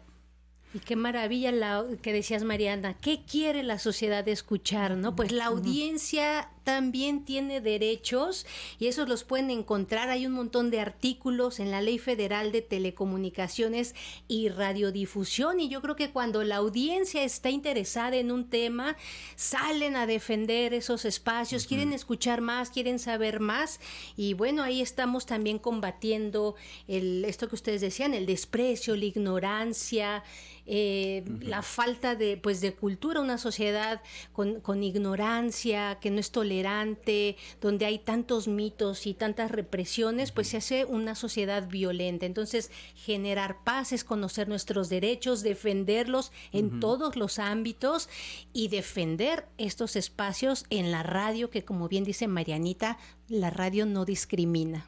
Sí, yo quisiera añadir que, bueno, precisamente... la radio es como una escuela sin ir a la escuela, o sea, estamos aprendiendo muchísimas cosas a través de la escuela, como decían antes, a lo mejor picando cebolla, a lo mejor manejando, sí. pero se nos va quedando y estamos aprendiendo un montón de cosas. Y el conocimiento sincero y honesto, que es el que impartimos nosotros, no otro, nos lleva a reconocer problemas de nuestra sociedad que no nos habíamos dado cuenta, claro. porque la gran mayoría de las veces no nos damos cuenta de lo que estamos viviendo alrededor. Ya estamos tan acostumbradas, por ejemplo, las mujeres a que nos que somos ciudadanas de segunda clase, el patriarcado, todo ese rollo. No nos damos cuenta, y sobre todo las personas que no han ido a la escuela, uh-huh. o si han ido a la escuela nada más la primaria, por ejemplo, menos se van a dar cuenta. Y a través de la radio se van a dar cuenta y van a empezar a tomar conciencia de cuáles son sus derechos, de qué han hecho con ellas. Yo hablo en persona. Si yo, cuando yo tenía 18 años, yo hubiera escuchado uno de estos programas de este tipo, que no existían en aquella uh-huh. época, era pura música, cri-cri y todo ese rollo, o las zarzuelas, o la ópera, o no sé qué, yo no estaría aquí hoy, yo sería otra persona, yo habría dirigido mi vida de otra manera. La dirigí mal por no saber, ¿no? De sexualidad precisamente, uh-huh. pero bueno, a la larga, bueno, pues estuvo bien, ¿no? Tuve 3 hijos magníficos y todos los rollos que me han pasado, y estoy aquí y esto me da mucha felicidad a estas alturas de mi vida, que ya soy bien viejita ya. Pero qué padre, Rosa, que desde el tema sobre, pues ahorita, las personas adultas mayores, las condiciones, los derechos humanos que están, pues que de alguna manera hemos estado hablando de los derechos humanos todo este tiempo. Hablar de las personas adultas mayores hoy en Veracruz, ¿qué se ha significado para ti en la radio cuando lo hablas? ¿Cuáles son los temas que propones? ¿Cuáles son estos espacios que tú crees que se están, que son necesarios en Veracruz hacerlos? Sí, sí. Bueno, en Veracruz, en todo México, claro. y en toda América Latina y en todo el mundo.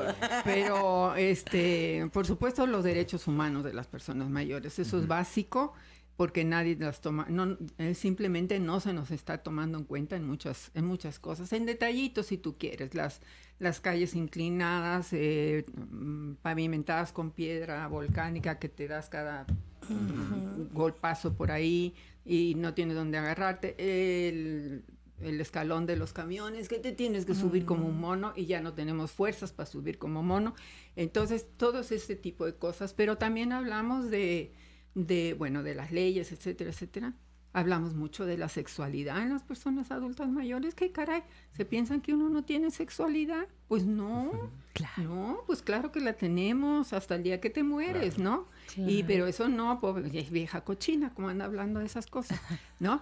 Y pues hemos tratado muchos temas, tanto la violencia que hay sobre la mujer, nos hemos contactado con personas en el extranjero, hay una gerontóloga española, Ana Freixas, buenísima, que por ahí me enteré de ella y la busqué, pues es lo que hacemos, ¿no? Me la busqué en Facebook, la encontré y la invité y aceptó.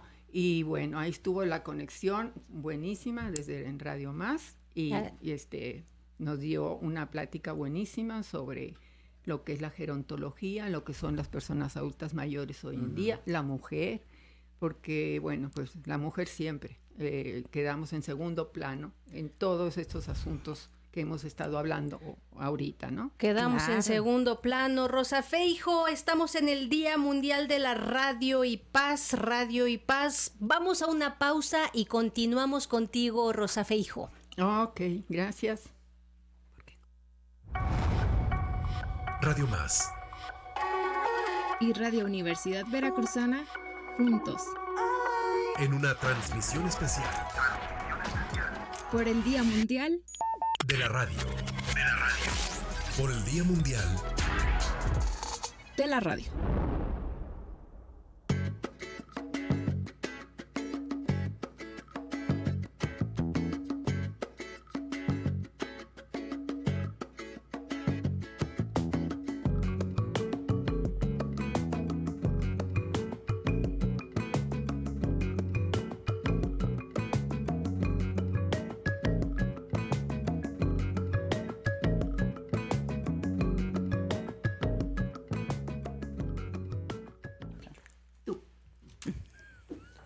Ok, bueno, pues ya estamos de regreso aquí en este programa especial sobre el Día Mundial de la Radio. Y bueno, pues les invitamos a todas las personas a que se comuniquen a los números 2288-423507 y 08, que es el número de Radio Más. Y por supuesto también al 2281-040477, que es el número de Radio V, pues para que nos den también sus opiniones y nos digan ¿qué ha sido para ustedes la radio en su experiencia, ¿no? Como audiencia? Y bueno, pues además, pues el día de hoy ya nos presentó Mariana, pero ella no ha tenido una presentación en forma. Como debe ser, ¿no? Mariana Cervantes Sala, activista y feminista, actualmente es coordinadora del área de capacitación y administración de proyectos del Grupo de Acción por los Derechos Humanos y la Justicia Social AC. Desde el 2000 hasta la fecha, como capacitadora ha dado numerosos talleres a niños, niñas y adolescentes, servidores y servidoras públicos, docentes y comunidad en general en temas como son género, sexualidad y violencia, trata de personas con fines sexuales y derechos humanos. Y aquí le paro porque si no se nos acaba el tiempo. Un larguísimo perfil de Mariana. Muchas gracias Mariana. Mayra, gracias. Y también gracias y abrazos. Aquí tengo como 10 mensajes de abrazos para América García Saucedo, ella productora y coordinadora de muchos programas y muchos proyectos que nos han abierto espacio a decenas de personas para que estas voces lleguen a muchos corazones. Ahí luego te mando todos esos mensajes. Oye, y si seguimos, ¿no? Hablando de este tema y quería, pues así como Rosa planteaba esto de las necesidades, escríbanos, audiencia, personas adultas mayores, ¿qué opinan de las necesidades que hay ahorita, en este caso en Veracruz, ¿no? Vámonos a lo local, porque también está bonito empezar como a desmenuzar en la radio desde lo más pequeñito para irnos a lo más mundial, ¿no? Y también pues eso, desde su experiencia, ¿cuáles son estos temas que has tocado dentro de tu programa? ¿Cuáles crees que son necesarios e importantes? Bueno, antes me gustaría retomar algo que decía Rosa ahorita, ¿no? De la sexualidad de los adultos mayores. Creo que serían los adultos mayores quienes tendrían que hablarnos de sexualidad porque tienen toda la experiencia del mundo. Nosotros no sabemos nada comparados con ellos y creo que desde ahí tendría que venir el conocimiento. Hombre, somos expertos en el Kama Sutra y nadie nos pregunta. Claro, y creemos que ya no, ¿no? Pero bueno, desde ahí tendríamos que empezar, ¿no? Y el Kama Sutra es tu tomo 1, ¿no? Aparte. No, yo ya lo sobrepasé, pero lejos. Por eso hay varios tomos. Sí, claro. Pero justamente, por ejemplo, los adultos mayores LGBT son los grandes olvidados, sí, dentro de los, sí, temas de diversidad sexual. No hablamos de el camino que ellos han recorrido y que es bien importante que sepamos. Nos hace falta, pues, hablar de esta lucha que ellos han llevado, que ellas han llevado, ¿no? Porque han sido los pioneros, han abierto camino y nosotros simplemente vamos siguiendo. Entonces, desde ahí, ¿no?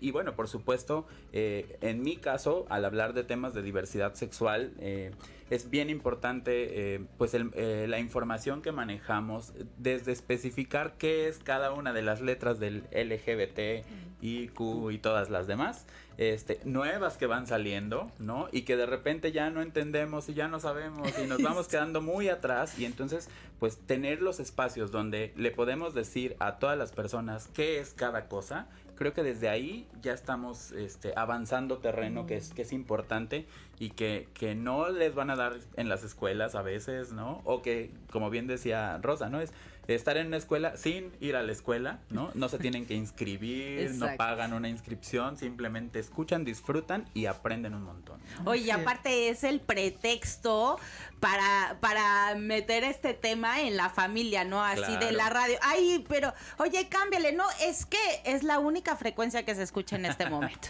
Ay, lo pones, diversidad sexual. Sí, claro. ¿No? Tú, Mayra, ¿cómo te ha ido?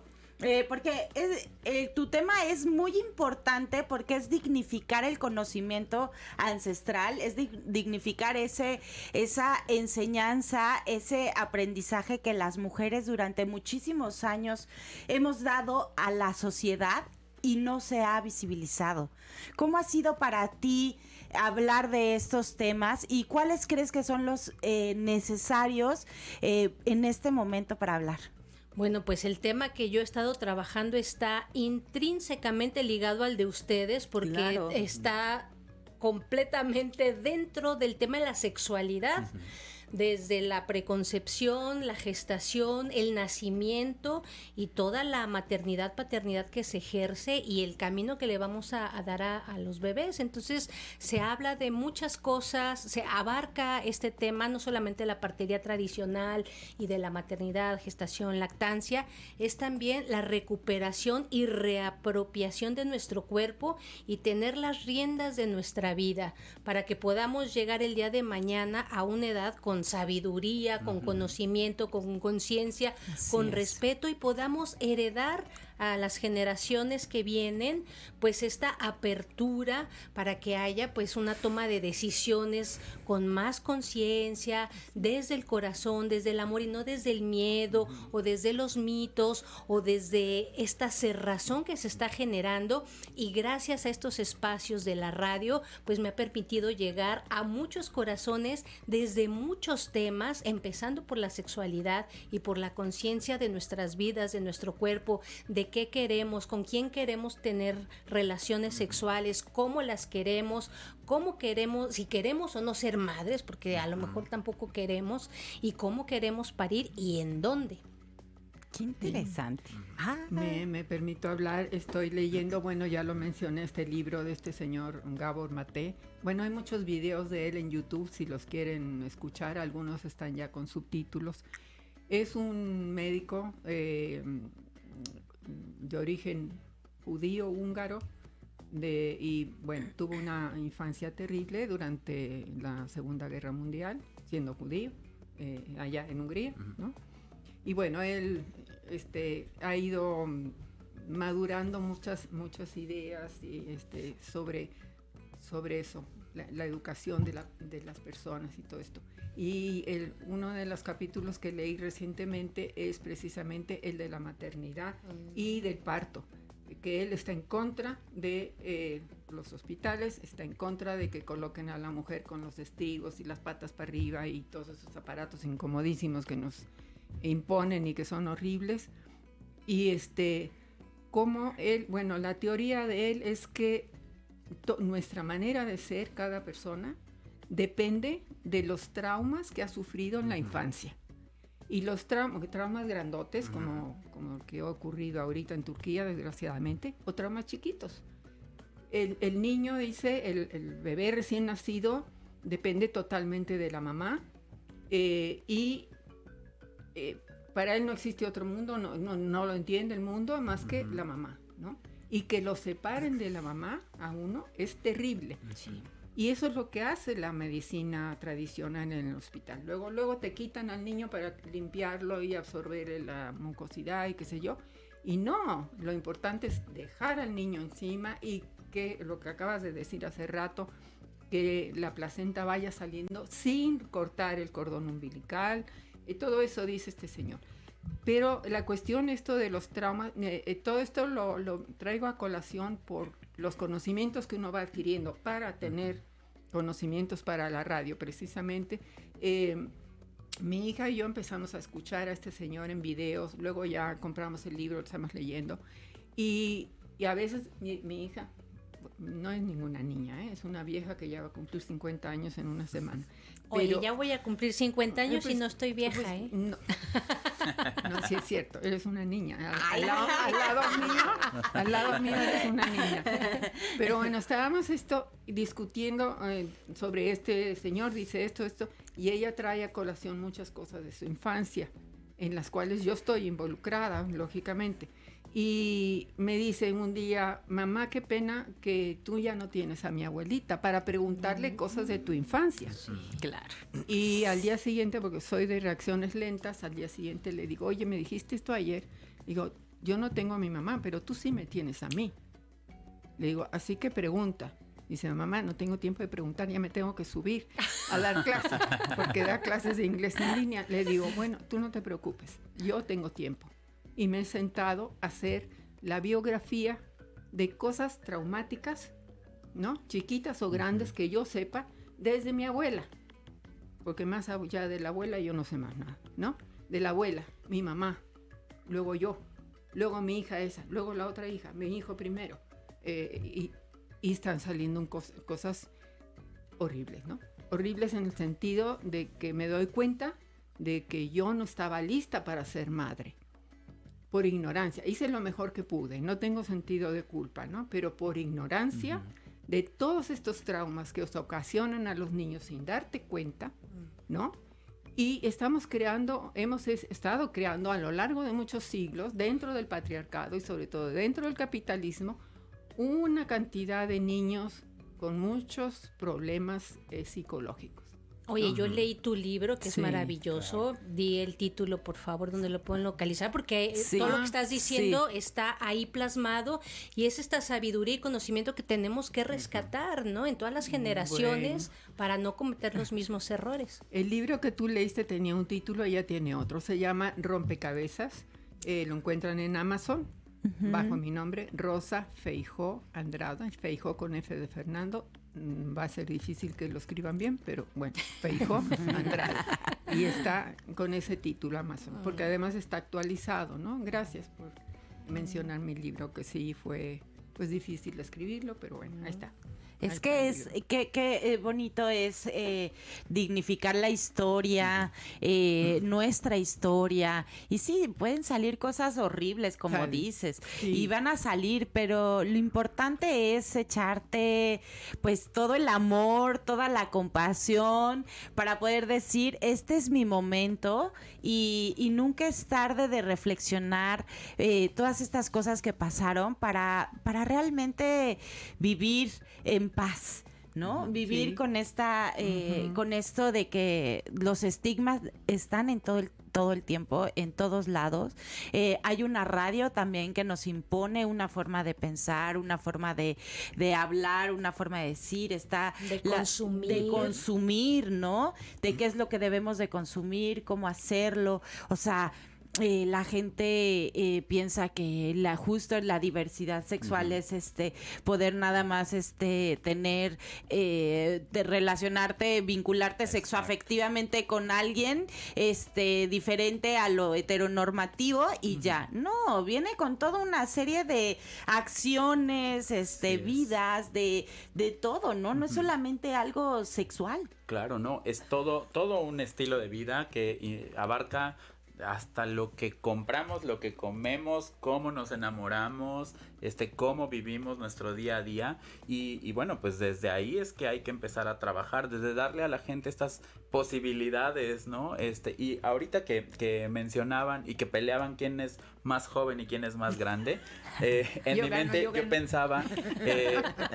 yo pensaba, bueno, yo les voy a ganar en quién es el más joven, no por edad, no necesariamente por edad, pero yo creo que yo cuando estoy frente a este micrófono, juego mucho y soy un niño otra vez. Ajá. Entonces le decía a América, yo desde niño quería trabajar en la radio, y entonces cuando yo me siento aquí soy un niño jugando, haciendo amiguitos, porque eso te permite la radio, ¿no? Entonces también permite sanar todas esas heridas, ¿no? Todo eso que estaba ahí, los traumas de la infancia y hasta de antes, ¿no? Creo que la radio a mí me ha permitido sanar eso. Y creo que para mí eso es vital, que nosotros podamos ser niños preguntando todo lo que nunca nos atrevimos a preguntar de niños, de niñas, y les decía, haciendo amiguitos, ¿no? Para mí algo muy importante, hablando de temas de diversidad sexual, era la idea de que no existe comunidad LGBT. Cada quien está por su lado luchando lo que quiere. Y al empezar a juntar a todas estas personas que han ido al programa y que han estado ahí, yo empiezo a hacer otras redes y otros amigos, y entonces se vuelve una comunidad, ¿no? Eso que yo pensaba que no existía, está. Y todo porque justamente vuelvo a ser ese niño sanando todas las heridas que había, ¿no? Ay, fíjate que se ejerce, es un rol fundamental en la prevención de conflictos, es la consolidación de la paz. Tú, con tu programa, nuestros programas, propiciamos el diálogo, la reconstrucción, la reconciliación y la transformación en pro de una sociedad mejor.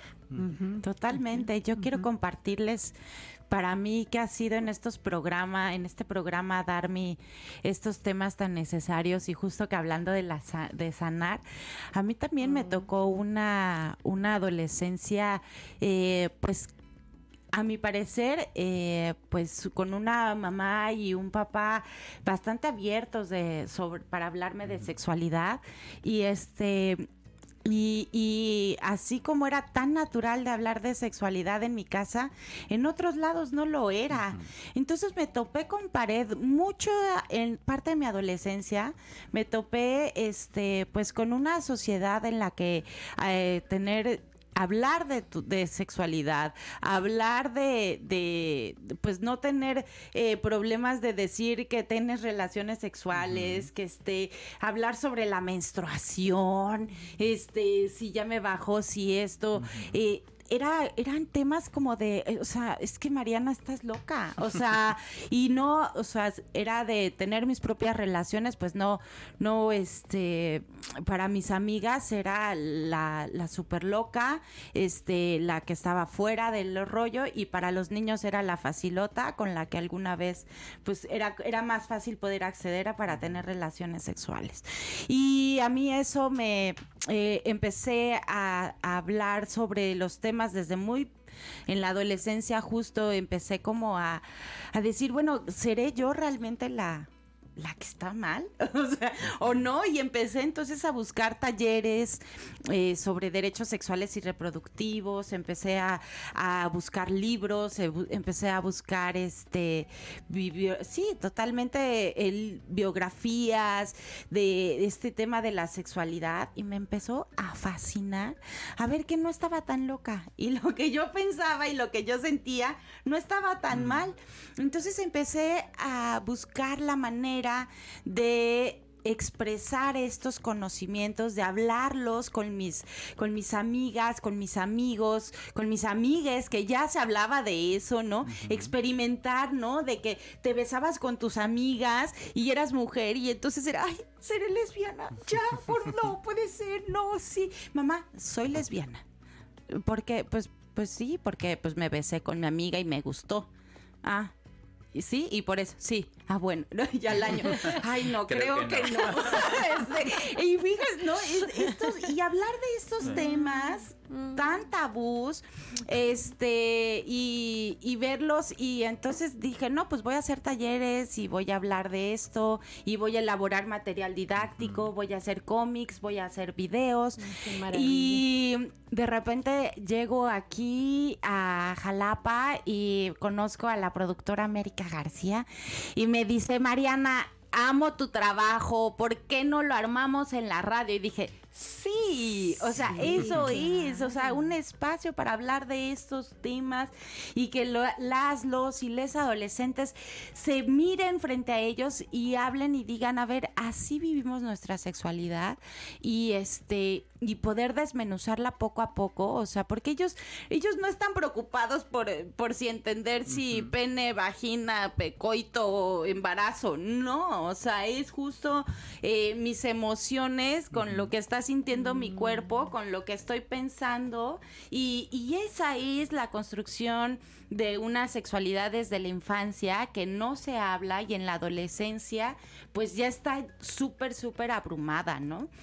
Entonces, desde mi experiencia, y para ya casi resumir y concluir, porque se nos fue el tiempo, como siempre, esto es un deleite hablar así, podemos estar horas, ¿no?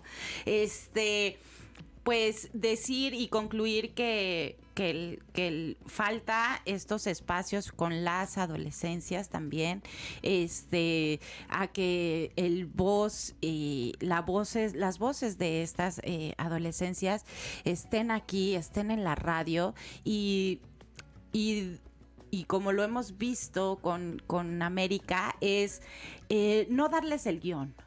O sea, no decirles, tú vas a decir, tú vas a hablar, tú vas a poner, no. Sino es, tienes este espacio, en una semana, ¿qué te gustaría hablar? ¿Cómo te gustaría hablar? Hay personas que no les gusta que se vean a los ojos, entonces nada, que no se vean nada. Entonces, bueno, tráete la bolsa de... ¿no? Destraza, ponte una máscara, haz algo, ¿no? Un performance. Y bueno, para mí eso es lo que he sentido de la radio, a lo cual agradezco muchísimo, y es un vaivén entre la audiencia y la conducción.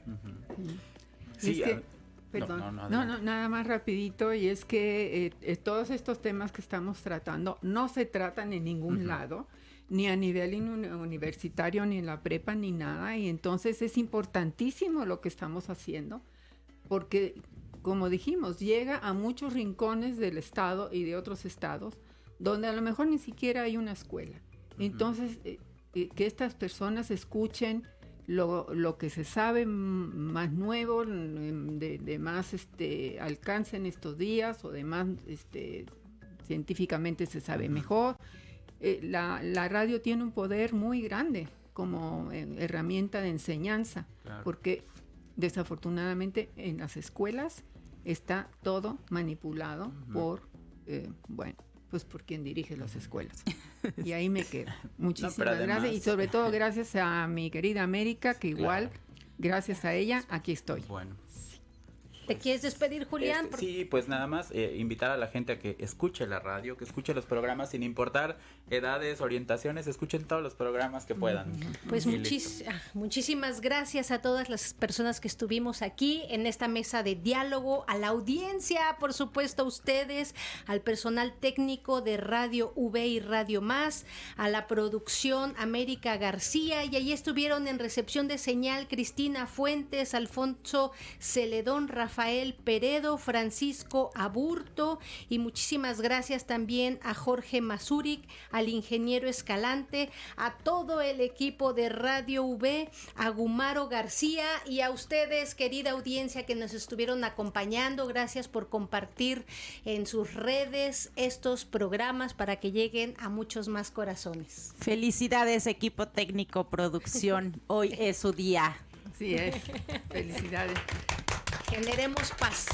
Generemos paz.